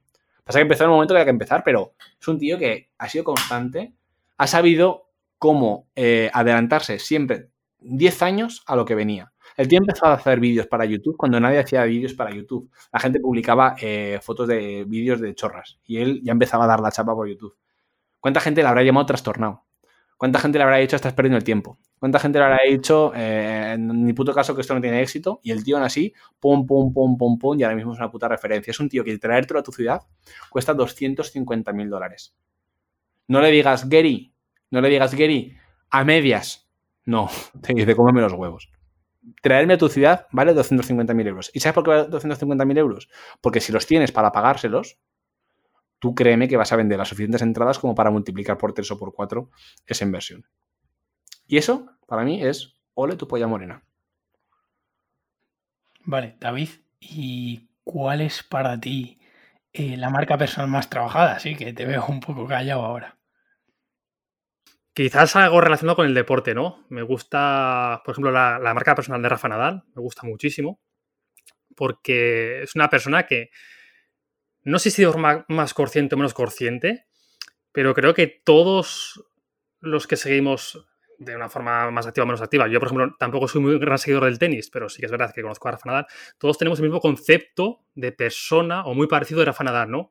que es un currante nato, que tiene una disciplina brutal, que tiene un autocontrol increíble, que es buena persona, o al menos lo que aparenta, humilde. Entonces, cuando una persona consigue que el 99% de personas que le siguen o le conozcan tengan esa percepción, pues creo que eso es tener una marca personal muy, muy, muy elaborada, como estado comentando Jano. Y ahora, pues para acabar este tema, Sergio, te, te toca a ti. Vale, pues a ver, yo me vi un vídeo, me parece que en YouTube, de Platzi, no sé si lo conocéis, que hablaba de la marca personal de Elon Musk. Y yo desde que vi ese vídeo dije, mira, o sea, no hay un tío que diga en plan que supere en cuanto a marca a Elon Musk. Me parece un tío que, aparte que desprende un aura de este emprendimiento de yo creo que todo el mundo debería leerse su biografía, porque la verdad que inspira, en plan, cómo empieza, cómo evoluciona eh, actualmente creo que ahora mismo es el más rico del mundo, no lo sé. Sí, desde ayer creo que, leí, la noticia. 190 eh, mil millones, creo, sí. actualmente eso es. Euro, arriba, euro abajo. Eso es, sí, bueno. millón arriba, millón abajo. Sí. Aparte de eso, el triunfar en campos tan diferentes, el llegar eh, siendo tan joven, salir de la universidad, fundar PayPal, fundar, bueno, X.com, que se fusionó con Peter Thiel eh, y crearon PayPal, la mafia PayPal, y luego va Elon Musk y compra Tesla y la hace una de las empresas automovilísticas más valoradas del mundo. Y luego llega y, crea una empresa de, viajes al espacio y, dices, y luego llega y, en uno de sus cohetes manda un coche suyo al espacio y es como, venga, ¿qué más se puede hacer, crack? Entonces yo creo que Elon Musk para mí, aparte de que es una persona que me inspira mucho, Elon Musk. Bueno, pues por cerrar este tema de, emprendimiento, empresa, marketing, eh, actualmente eres director de marketing de San Jorge Coffee, también estás en el proyecto, como hemos comentado antes, Diario Estoico, y aparte trabajas con diversas empresas eh, o personas independientes en su marca personal. ¿Qué tienes planeado en el futuro? ¿Vas a seguir tal como estás? ¿Tienes alguna cosita preparada? ¿Te gustaría dar un cambio de rumbo? Cuéntanos un poquito, Jano. Pues mira, lo... si dijese que me quiero quedar como estoy, estaría mintiendo como un bellaco. O sea, y de hecho espero nunca estar como estoy, en nada. Porque creo que es fundamental, ¿no? Evolucionar tanto como persona como profesional. conociéndote, esa pregunta ha sido un poco por, llevar el orden, pero estoy seguro de que no te vas a quedar como estás. Claro, claro. Eso seguro. Y un puto inconformista de, todo. Y lo que quiero, lógicamente, es volver a encauzar mi proyecto, mi proyecto de Jano Cabello, que, hostia, pues que ha, estado muy parado. Al final, como dices, pues dirigir el marketing de una empresa que no tenía marketing o, o que no te, me ha comido. Llevo dos años súper intensos. Digamos que ya hemos llegado a un punto de más o menos asentar la marca, aunque hay que seguir trabajando la dura.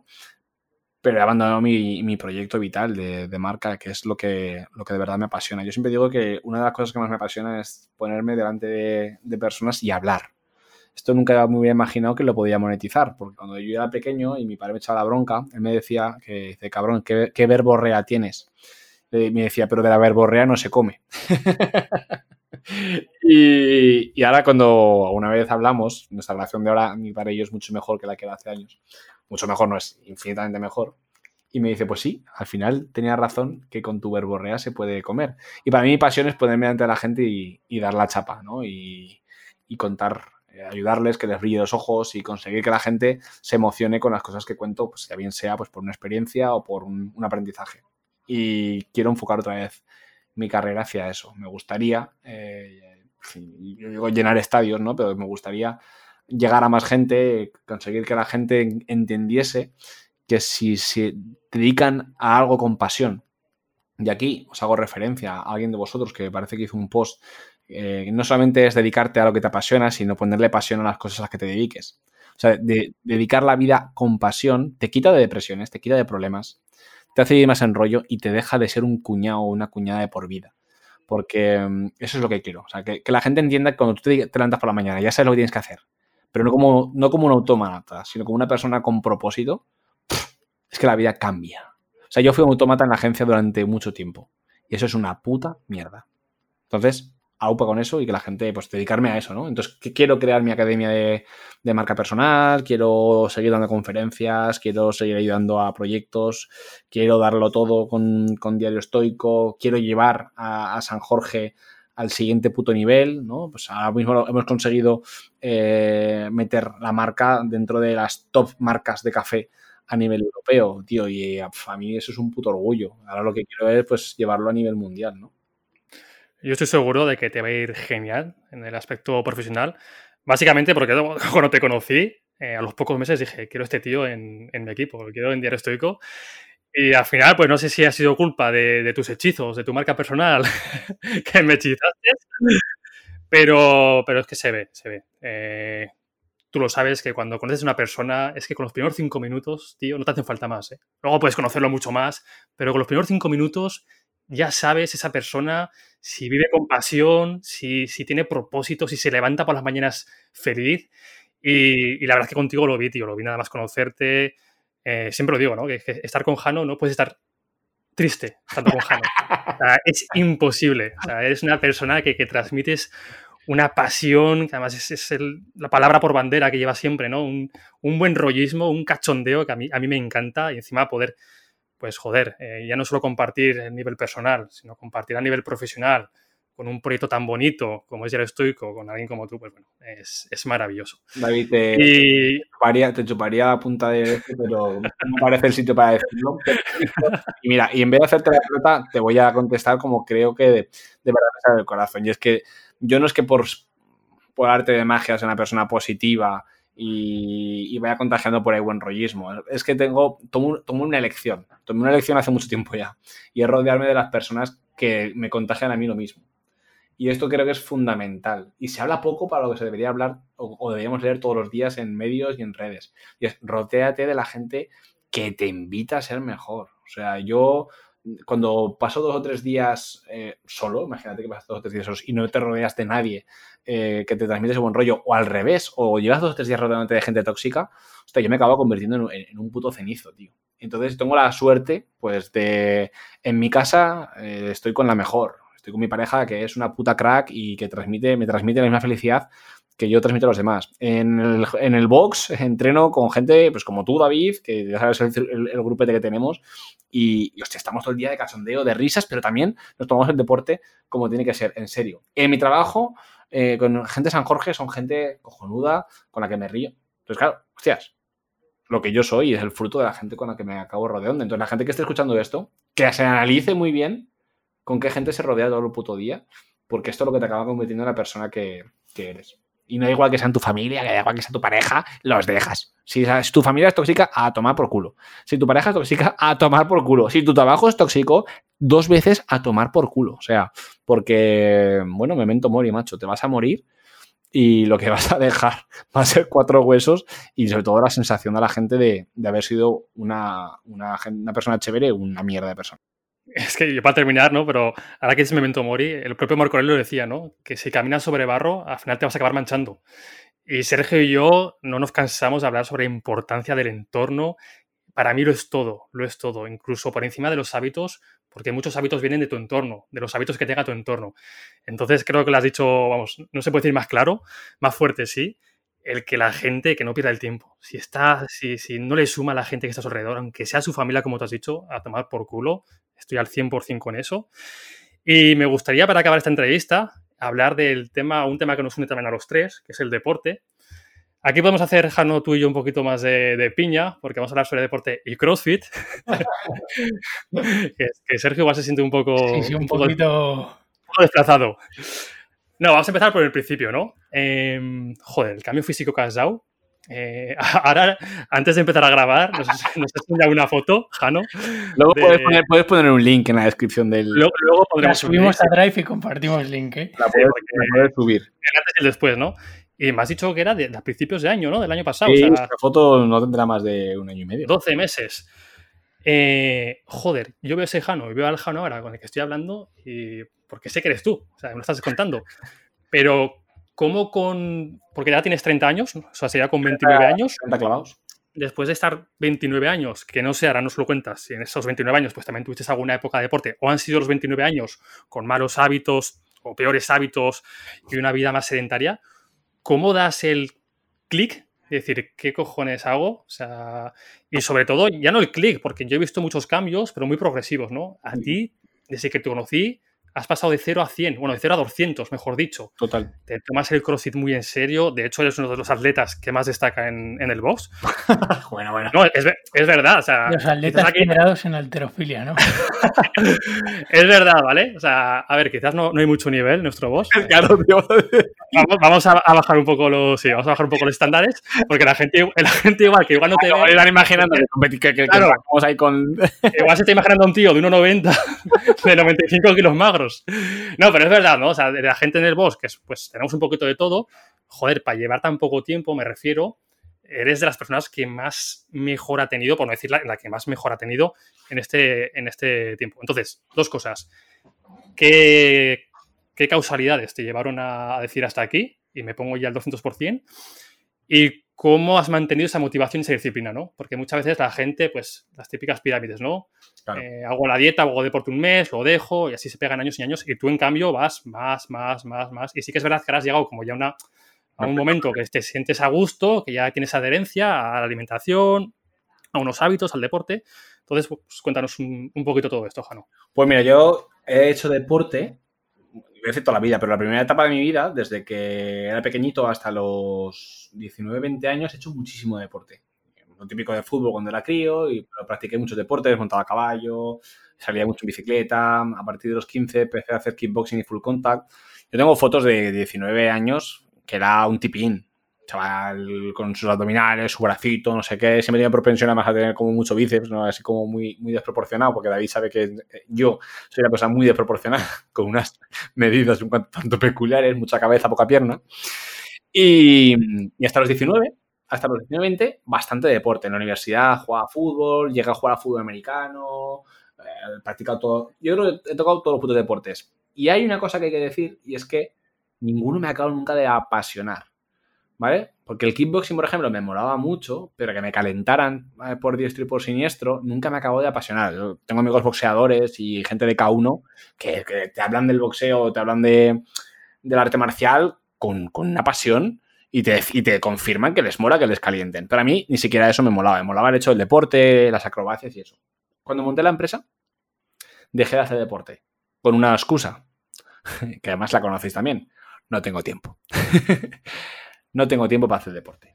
Entonces yo mismo me puse el disfraz de, como siempre digo, el disfraz de padre. El disfraz de padre es un disfraz que llega a una edad que no sabes por qué de repente te la pones. Hay gente que no se la pone en la vida, pero mucha gente se la pone. Yo ya soy un padre, yo ya soy una persona adulta. Y yo me la puse con 21 años. Hay gente que se la pone con 30, yo me la puse con 21. Eso significó que me empecé a vestir con camisa, empecé a vestir mejor, empecé a tomar vermú con clientes, comer con clientes, cenar con clientes, salir con clientes, empecé a llevar una vida, pues un puto desastre. ¿no? Dicen que la publicidad es uno de los negocios que más niveles de divorcios, drogadicción, alcoholismo y suicidio tienen, porque los hábitos son muy malos. Yo no llegué ni al alcoholismo, ni a la drogadicción, ni al suicidio, pero sí que es verdad pues, que los hábitos eran horribles. Trabajaba desde las 8 de la mañana hasta las 10 de la noche. O yo decía que trabajaba, ¿eh? que no acababa de ser lo más eficiente del mundo. Entonces, hasta los 20, bueno, hasta que empecé con el CrossFit, no hice deporte. Entonces, mi cuerpo estaba en 86 kilos con un metro 70. No era una persona gorda, ni una persona obesa, ni mucho menos, pero era una persona descuidada. Como yo digo, un fofisano de manual. Y los detonantes fueron varios. Hubo un detonante negativo y es que un día me hice unas pruebas y me sacaron un 23 o algo así por ciento de más de grasa visceral, es decir, la grasa que envuelve los órganos. Eh, me dijeron que esto era peligroso cierto, en las analíticas un poquito ya salía como de colesterol y me dijeron que tenían que mirarme eso o tal. Luego había una parte lógica y es que yo comía muy mal, muy mal. Cuando te, yo me enamoré de, de Mimi, nos enamoramos y a los dos nos flipa la comida. Lo que pasa es que nos flipa la comida asquerosa. O sea, goico grill, durum, eh, pizza, nos poníamos como el Kiko. El detonante negativo fue este. El detonante positivo eh, dos detonantes positivos, tres positivos fueron, el primero, yo, comparto trabajo con, uno de mis compañeros de San Jorge, que es Eneco. Eneco es un tío deportista a muerte, boxeador, un tío muy claro con sus hábitos. Todos los días practica su hora y media, dos horas de deporte, come muy bien, cuida mucho lo que come. O sea, es un tío súper... Y tenerlo todos los días a mi lado, cuando muchos días comíamos ahí en el tostadero y yo me llevaba un ya te como o me llevaba un bocadillo de jamón o me compraba unas oreos y me las jalaba.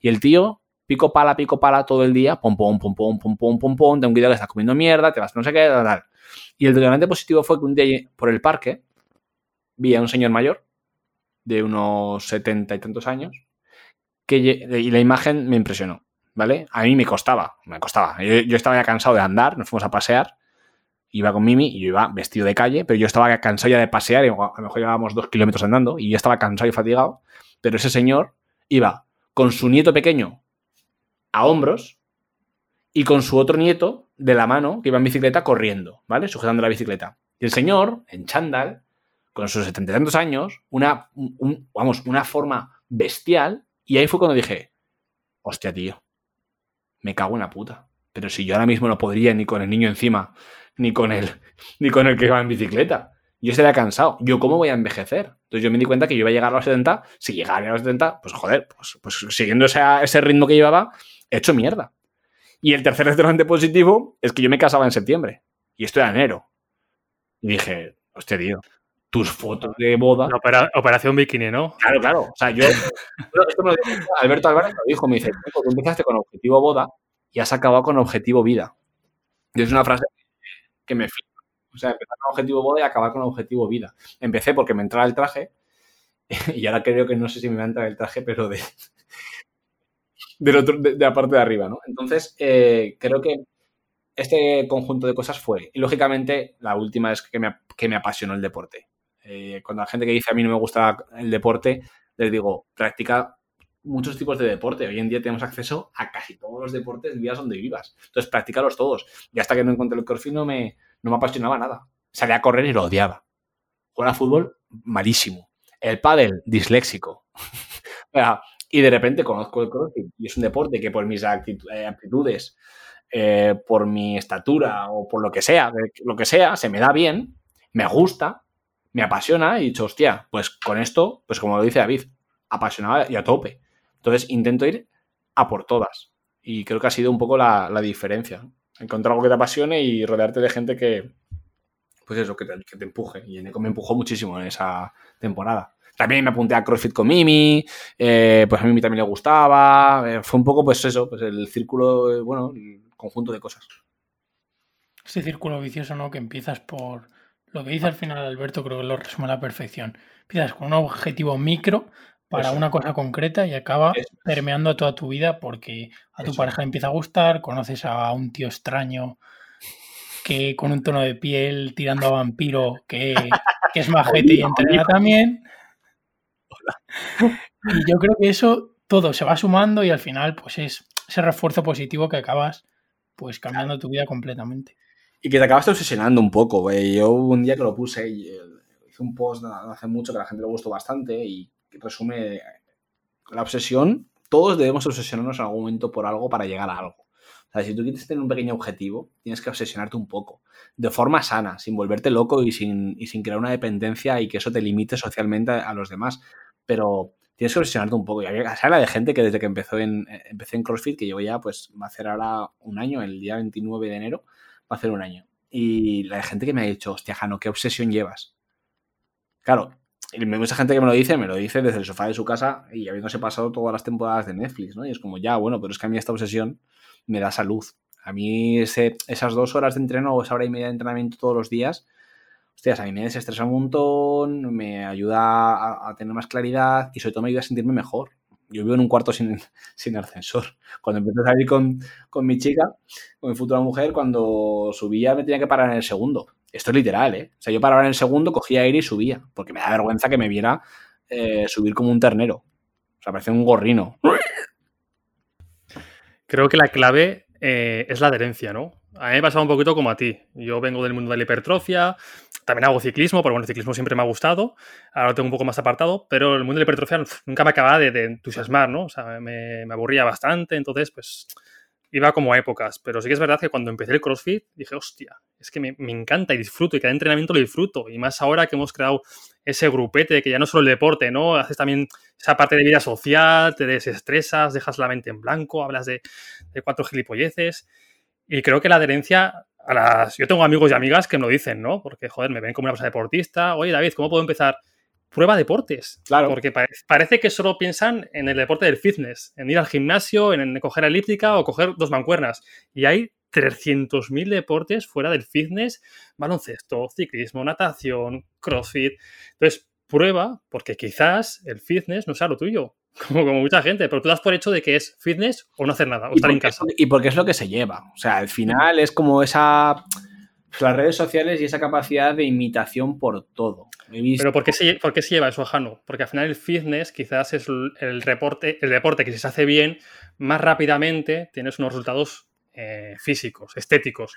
Y la gente, el problema es que busca eso. La estética. Joder, aprende a disfrutar de un deporte y te puedo asegurar que los resultados estéticos van a llegar sí o sí. Claro. O sea, sí o sí, más tarde o más temprano, vale. según diferentes factores, pero van a llegar. Entonces, primero disfruta el deporte, haz deporte 3, 4, 5 días por semana y luego ya planteate otros objetivos, como objetivos estéticos que no tienen nada de malos, que a todo, no, el, mundo nos gusta, no, a todo el mundo nos gusta vernos bien, ¿sabes? No voy aquí a pecar tampoco de que, de que eso no es un objetivo, pero céntrate en lo primero, y es en disfrutar y crear esa adherencia al deporte. Mira, si me permitís la comparación con, con la marca personal, que podemos hacer una analogía bastante clara, yo siempre pongo el ejemplo de, de la marca y la pasión, ¿no? Y cuando tú empiezas tu marca personal por ganar influen por ganar seguidores o por ganar dinero, acabas abandonando súper pronto. ¿Por qué? Porque los seguidores y el dinero tardan en llegar mucho más que los resultados, eh, o mejor dicho, que los beneficios intrínsecos que en sí te da el trabajo. Que tú empiezas a trabajar tu marca personal por pasión y porque quieres contarle algo al mundo, por ejemplo, en vuestro caso, ¿no? el rincón de Aquiles. ¿Cuánto estáis ganando por esto? Millones no, ¿no? Cero. ¿Y por qué lo hacéis todo, casi todos los días? Porque vais entrevistando gente, porque os juntáis, porque os apasiona. Entonces vais creando una comunidad súper sana de seguidores, de personas que les interesa vuestro proyecto porque os ven la pasión. Si esto lo hubierais montado para haceros ricos, abandonaríais en el próximo podcast. Eh, eh, Sergio, que no os ha llegado ni un puto. Y ese es el problema de mucha gente. Y esto relacionado con el deporte pasa lo mismo.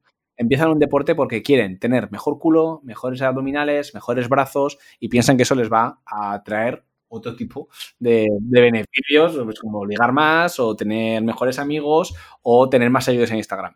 ¿Qué pasa cuando a los dos o tres meses esto no ocurre? Tienen un poquito mejor culo o mejores abdominales que hace tres meses, pero no tienen el six-pack que han visto en las portadas de la Men's Health o no tienen el culo de la Kardashian.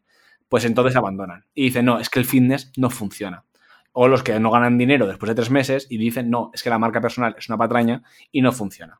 Entonces, ¿cuál es la puta vara de medir? Pues encuentra un deporte que te apasione, encuentra un trabajo que te apasione y, por tanto, los que dicen, no, es que tampoco creo en el amor, perdona, encuentra una pareja que te apasione. Y verás cómo el amor funciona si te gusta tu pareja y estás enamorado y flipáis en colores con las cosas que hacéis juntos. El deporte y luego igual y el trabajo lo mismo. Y vuelvo a rescatar eh, otro principio estoy con la dicotomía del control. Al final, eh, ya que has hablado de nuestro proyecto Jano, a David y a mí nos encantaría vivir de hacer podcast. ¿Es el objetivo principal? No, el objetivo principal es, somos dos tíos que hablábamos, nos preguntábamos cosas y dijimos, ¿y si nos preparamos un podcast sobre el que hablar de estos temas? Y si, o sea, que ya David y a mí nos sirve, aparte, por ejemplo, para pasar este tiempo contigo preguntándote y descubriendo cosas tuyas que yo personalmente no sabía y aprender de tu caso. Aparte de eso, también David y yo tenemos otro formato que son episodios cortitos donde nos preparamos un tema. Y eso al final, entre que preparamos un poco el guion, ordenamos las ideas, eh, David me dice esto no, yo le digo a David esto tampoco, discutimos, confrontamos un poco las ideas y al final ese tema para el que nos hemos tenido que preparar eh, lo refinamos muchísimo más. Yo creo que ese es nuestro objetivo principal, por lo menos el mío. Pero oye, que nos encantaría vivir de esto. Igual que entrenando. Yo personalmente entreno porque me gusta para disfrutar, pero oye, que si estoy fuerte, se agradece también, ¿sabes? O sea, no es el objetivo principal, pero son esos indiferentes preferidos que hablan los estoicos, por ponernos ya filosóficos. Claro, porque es lo que se ve. La riqueza y la salud. La riqueza y la salud. Lo que se ve es lo, de fuera, qué rico eres y qué cuerpazo tienes. Y yo, por ejemplo, en el caso vuestro, ¿no? Que decís, os juntáis durante un rato, entre que os preparáis el tema, entre tal. Aquí sacamos. Un rato, dice, ¿eh, David? Un rato largo.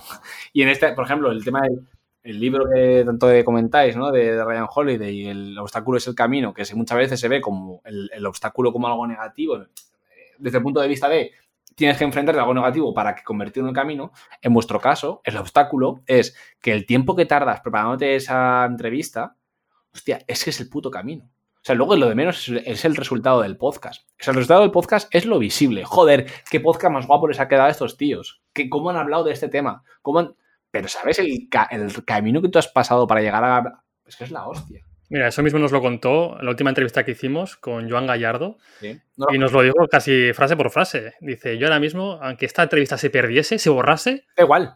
No, pasa nada. A mí me da pena. la, hora y pico que hemos estado aquí compartiendo ideas, aprendiendo y tal, dice, ya está, ya merece la pena. Obviamente, no vamos a, engañarnos tampoco. Estos incentivos hacen que tú quieras seguir mejorando y tú quieras seguir progresando. Somos humanos y funcionamos con incentivos. Total. Pero, pero que, que no te impida ver el futuro o lo que de verdad quieres hacer, eh, el resultado solo. Disfruta del camino. disfruta del camino y disfruta de cada entrenamiento. No estés pensando en hasta que no levante 150 kilos, no voy a estar feliz del todo, o hasta que no pese 10 kilos más.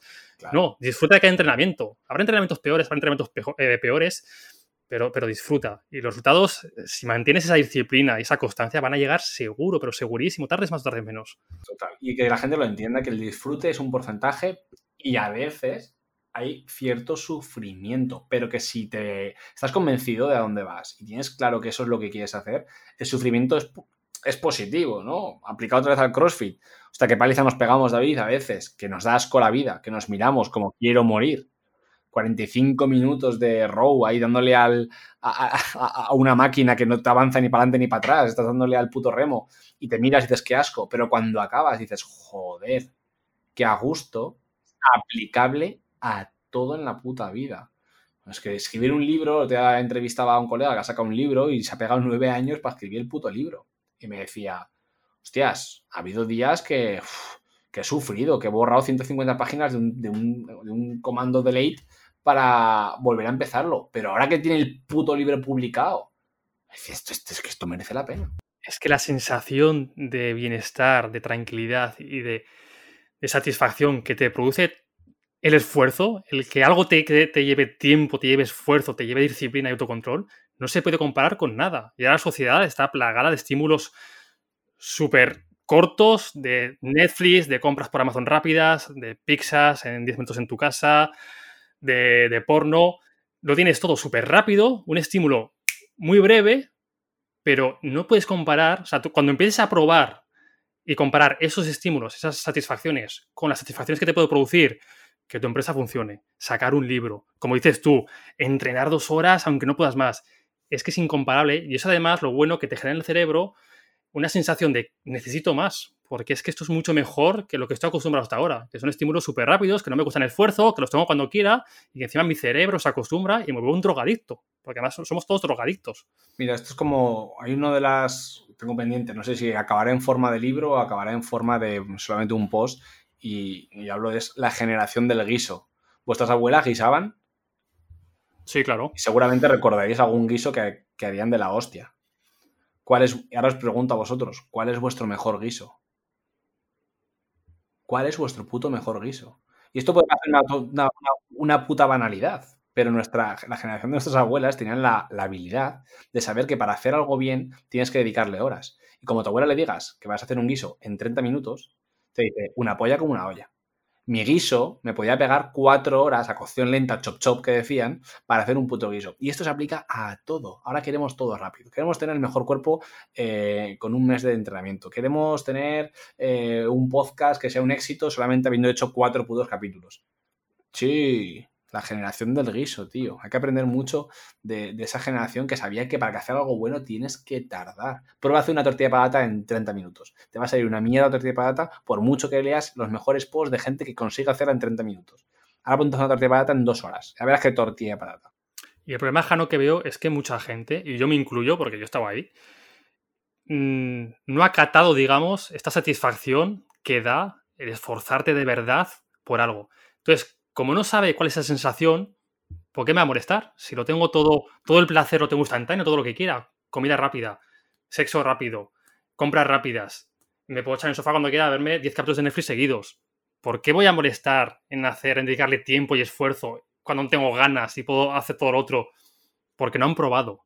Os, digo desde aquí que en cuanto empezáis a, a, recibir esos resultados de un esfuerzo durante durante mucho tiempo, el hacer algo con propósito, con valor, o sea, con, con, ganas, y el no esperar el resultado que se cumpla o no que se cumpla, hacerlo porque sí, y si fracasas, que te la sude. ya está, es que es así. O sea. Mira, uno de los ejemplos, y vuelvo otra vez a, la puta, a las putas recetas, eh, hazte una, la gente que está escuchando ahora mismo, y vale, ¿por dónde empiezo? Si te gusta la tortilla de patata, hazte una tortilla de patata para ti solo, pero buena. Dedícale el, busca la mejor receta por internet y dedícale dos horas a hacerte tu tortilla para ti solo. No lo subas a Instagram, no lo compartas con nadie y cómetela tú de un arreón o de dos arreones eh, por la noche en tu casa. Pero gózatela y vas a ver lo que es la satisfacción de dedicarle dos horas, aunque sea dos horas, a algo y gozártela tú sin los fueguitos que dice Sergio. Sin la necesidad de fueguitos, tío. Simplemente para ti, para que te lo goces que yo, yo, soy el primero que soy de fueguitos a tope, que me monté otro día este cuarto y tardé menos de 15 minutos en subirlo a Instagram para decir que el mundo me diera su puta aprobación de lo guapo que me había quedado la puta habitación. Pero bueno. que a mí me está pasando mucho y es uno de los recordatorios que más me estoy haciendo ahora, el ser paciente.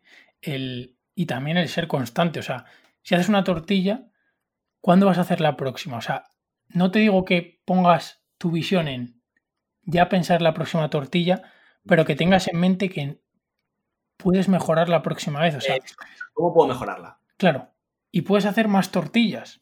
Aunque esto vaya en contraposición a, al memento mori, porque es al final un poco contradictorio de vas a morir y estás pensando en el futuro, a mí me gusta sembrar para el futuro, ¿vale? Aunque ese futuro sea incierto.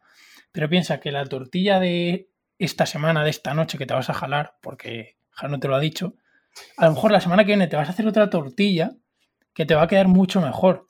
Y a lo mejor la décima tortilla ya sí que te sale en media hora como en las recetas, pero la primera no. Y voy a hilarte lo que acabas de decir con lo que hemos comentado antes de la puta publicidad invasiva. Ah, yo tengo la aplicación en mi móvil, tengo Uber Eats, la aplicación de McDonald's, Deliveroo, Globo, o sea, tengo como seis putos detonantes para liar la parda todas las noches. Y cada noche me recuerda que tengo un 2x1 en Uber Eats, un 50% en Globo, o que el Big Mac tengo 2x1. Y yo soy una persona que David lo sabe, me flipa comer. Pues ¿sabes la de noches? Que si no fuera por mi compañera de vida, mi, que yo pecaría. O sea, y hay muchas noches que digo, hostia, cariño, venga, que, te invito yo, que pido, no sé qué. Y me dice, mira, cariño, tenemos carne picada en, tenemos carne picada en la nevera, tenemos pan bueno, vamos a hacernos una salsa, no sé qué, tal. Y la realidad es que cuando, después de, lógicamente el fueguito, o sea, el, ¡guau! Qué ganas de darle clic ahora súper rápido, me espero mientras me veo un capítulo en Netflix, pero la satisfacción de haber hecho tu hamburguesa y decir, jodo, qué buena me ha quedado la puta hamburguesa. Y ya no es un tema de pasta, de que ahorras más menos. Es que no, no caes tú en esa puta tentación. ¿no? Y los estoicos también hablamos mucho de esto, ¿no? De, no caer en, esas tentaciones, esos placeres rápidos. Pues ahí, ahí tienes un ejemplo, que no solamente es pornografía, que no solamente es sexo, es también el no caer en el clic rápido y dedicarte tu tiempo a esa hamburguesa o a ese burrito o a esa pizza que te ha hecho tu casera, que la satisfacción es por tres. Recuperar eh, el principio de la entrevista, ¿no? El prosoche, disfrutar el momento presente. Creo que era Mariano Puig, ¿no? El que decía que ahora hay un problema en la sociedad, que la gente cuando se está duchando no se está duchando, cuando está comiendo no está comiendo, se está duchando y estás pensando en lo que vas a hacer después, estás comiendo y estás pensando en lo que vas a hacer después, estás entrenando y estás mirando el reloj ya porque has quedado dentro de media hora. Joder, y eso yo soy también, eh, me considero que, me pasa mucho. Intento cada día que, me pase menos, porque se nos va la vida. O sea, se nos va la vida en pensar en lo que viene después. En vez de decir, pues ahora estoy hablando con vosotros dos y estoy pensando solo en el momento presente, en disfrutar de ti, Jano, de ti, Sergio, y luego ya vendrá después. pero, no voy a pensar en, joder, es que dentro de 10 minutos he quedado, es que dentro de 10 minutos tengo que hacer esto, es que ya verás. Porque entonces luego llegará eso y volverá a pensar en lo siguiente. Y se nos va la vida así. Totalmente. Eso me lo enseñó el, colega Alberto Álvarez. Eh, yo lo tengo para mí como un referente cercano, de, esos que, da gusto, entre los muchos que tengo. Y, él lo dice, dice, cógete citas contigo mismo, tío. Cógete tardes enteras en tu calendario en el que de 4 a 10 de la noche tu cita seas tú y haz lo que te salga de los huevos. No quedes con nadie, no llames a nadie, no esperes nada de nadie. Y eso me lo enseñó, me lo enseñó él y, lo practico de vez en cuando y es la puta hostia. Yo tengo mi agenda, mi agenda la tengo abierta para que mis clientes me cojan hora cuando, cuando ellos quieran. Y es un puto suicidio. Está muy bien para la facturación, pero muchas veces es un suicidio. Y lo que hago ya es bloqueármela. Me cojo, me pongo una, una tarde entera ocupada y el cliente me dice, ay, el día 26 no puedes. No, ¿puedes cambiarlo? yo, no, porque es una cita conmigo, ¿sabes? y lo recomiendo a la gente porque es, brutal. Sí, el dejarse huecos también. yo he pecado mucho de, bueno, eh, acabo este bloque de dos horas de estudiar y luego eh, preparo un guion con David en 20 minutos y luego me voy a entrenar. Voy a llegar en 20 minutos porque no va a haber nada de tráfico. Voy a entrenar en 45. Voy a volverme a dar tiempo a cenar, a hacer la digestión tranquilamente y luego me voy a poner a trabajar otro poco. Y es como, claro. Y suena, y suena, la, y suena un mundo ideal.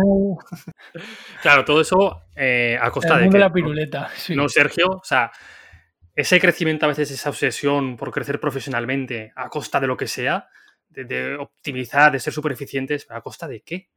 Y tú sabes, David, que yo he pecado mucho de eso. Sí, sí, sí, totalmente. Está muy bien querer crecer profesionalmente. Aquí Sergio y somos los primeros que, que nos gusta este tipo de crecimiento profesional y personal pero párate a pensar, elige bien tus guerras, que dice siempre Sergio. O sea, no a costa de todo. O sea, cuando te mueras, la gente no te va a recordar, esto no me canso de repetirlo, por lo buen comunicador que era Jano, o por lo bien que hablaba sobre estoicismo Sergio, o por... No, te van a, te van a recordar por cómo les hacía, por cómo les hacía sentir, por qué cachondo eras, por cada vez que estaba con esta persona que feliz era, o siempre o era muy detallista. Te van a recordar por eso.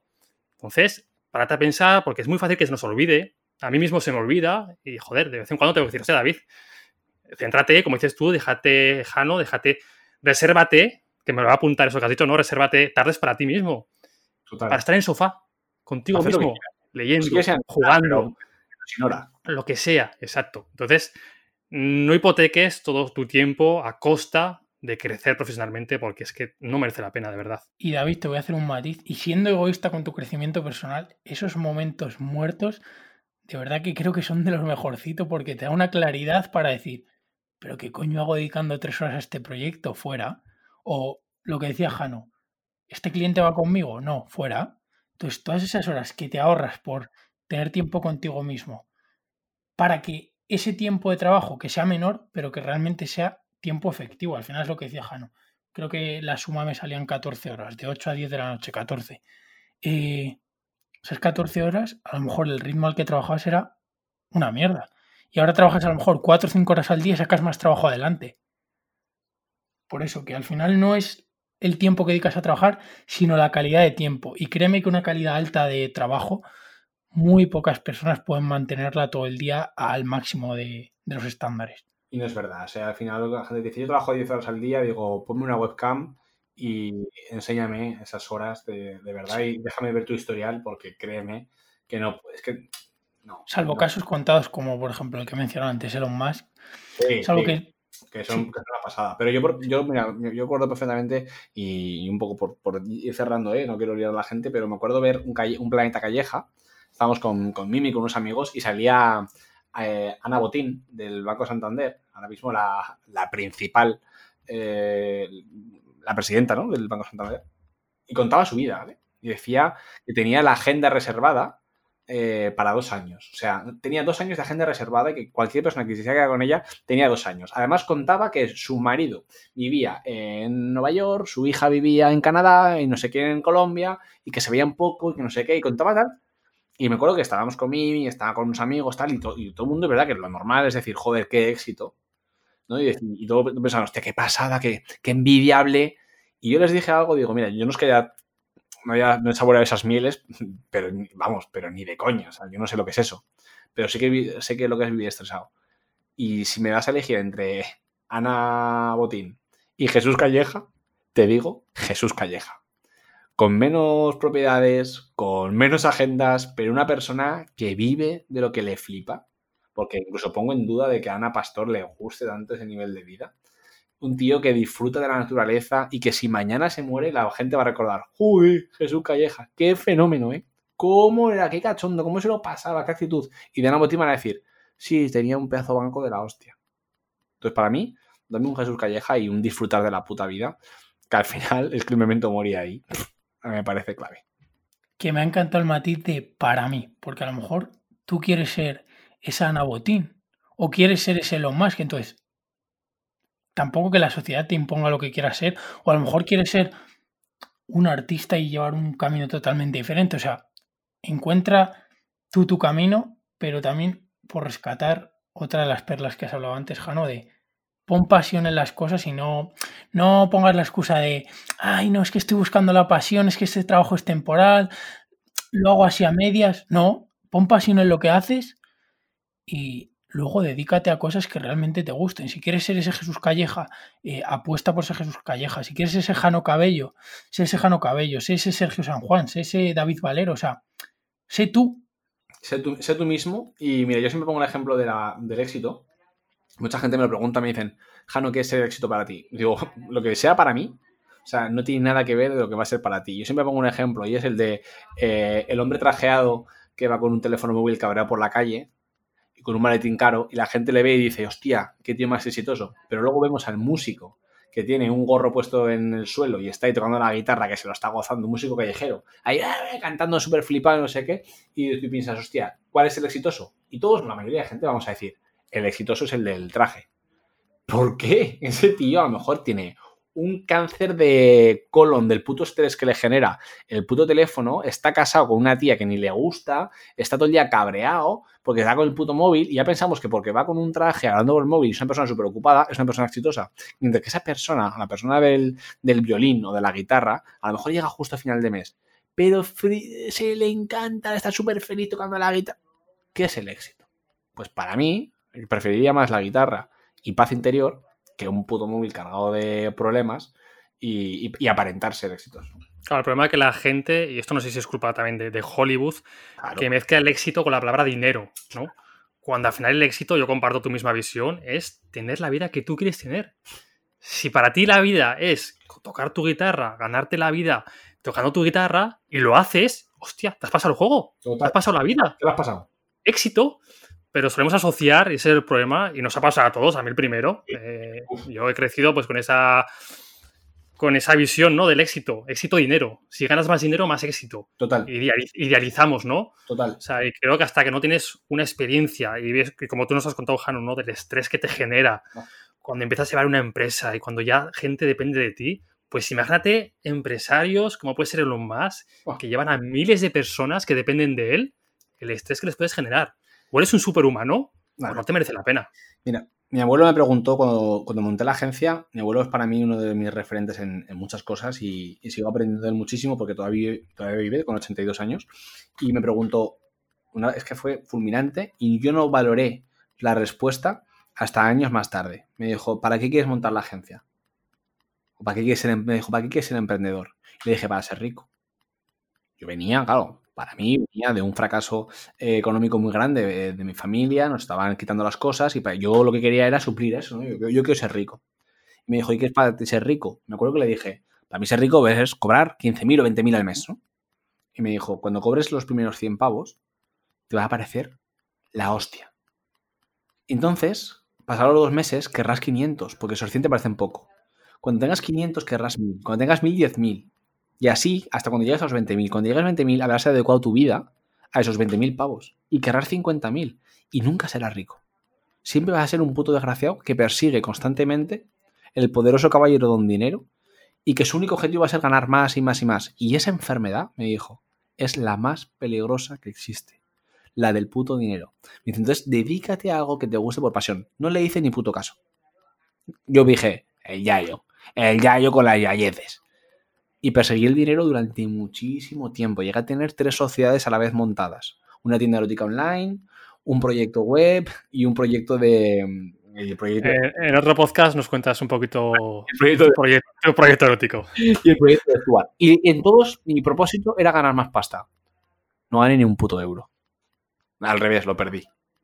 Solamente ahora que me dedico a lo que me gusta y por lo que me gusta, es cuando de verdad puedo llevar una vida tranquila y vivir de lo que quiero sin, preocuparme. O sea, que, le sirva a la gente para, que lo tenga en cuenta, que el dinero de verdad, pues, porque si no vale. Pues bueno, creo que con este mensaje tan potente que nos acabas de dejar, vamos a cerrar la entrevista. Hemos tocado muchos temas, espero que os hayan gustado. A mí me, ha, encantado, de verdad, Jano, compartir esta charla contigo. Ha sido, la hostia, en serio. Espero que podamos volver a repetir, que te podamos volver a traer por este podcast para, para hablar de muchos temas, porque eres una persona que se pueden tocar muchos temas y tienes una forma y una perspectiva de ver la vida muy interesante. Así que nada, para acabar, no sé si Sergio te quiere decir algo más. También te digo que nos dejes por aquí para la gente que no te conocía y oye, que, le hayas gustado cómo, cómo hablas, cómo comunicas o, que le haya interesado el tema de la marca personal, ¿cómo te puede encontrar? Déjanos tus redes o tu forma de contacto. Pues Jano Cabello en todos lados, arroba Jano barra baja cabello en Instagram, en Twitter, janocabello.com, hola arroba janocabello.com. Lo he puesto fácil. Al final, eh, joder, vendo eso, solo faltaría.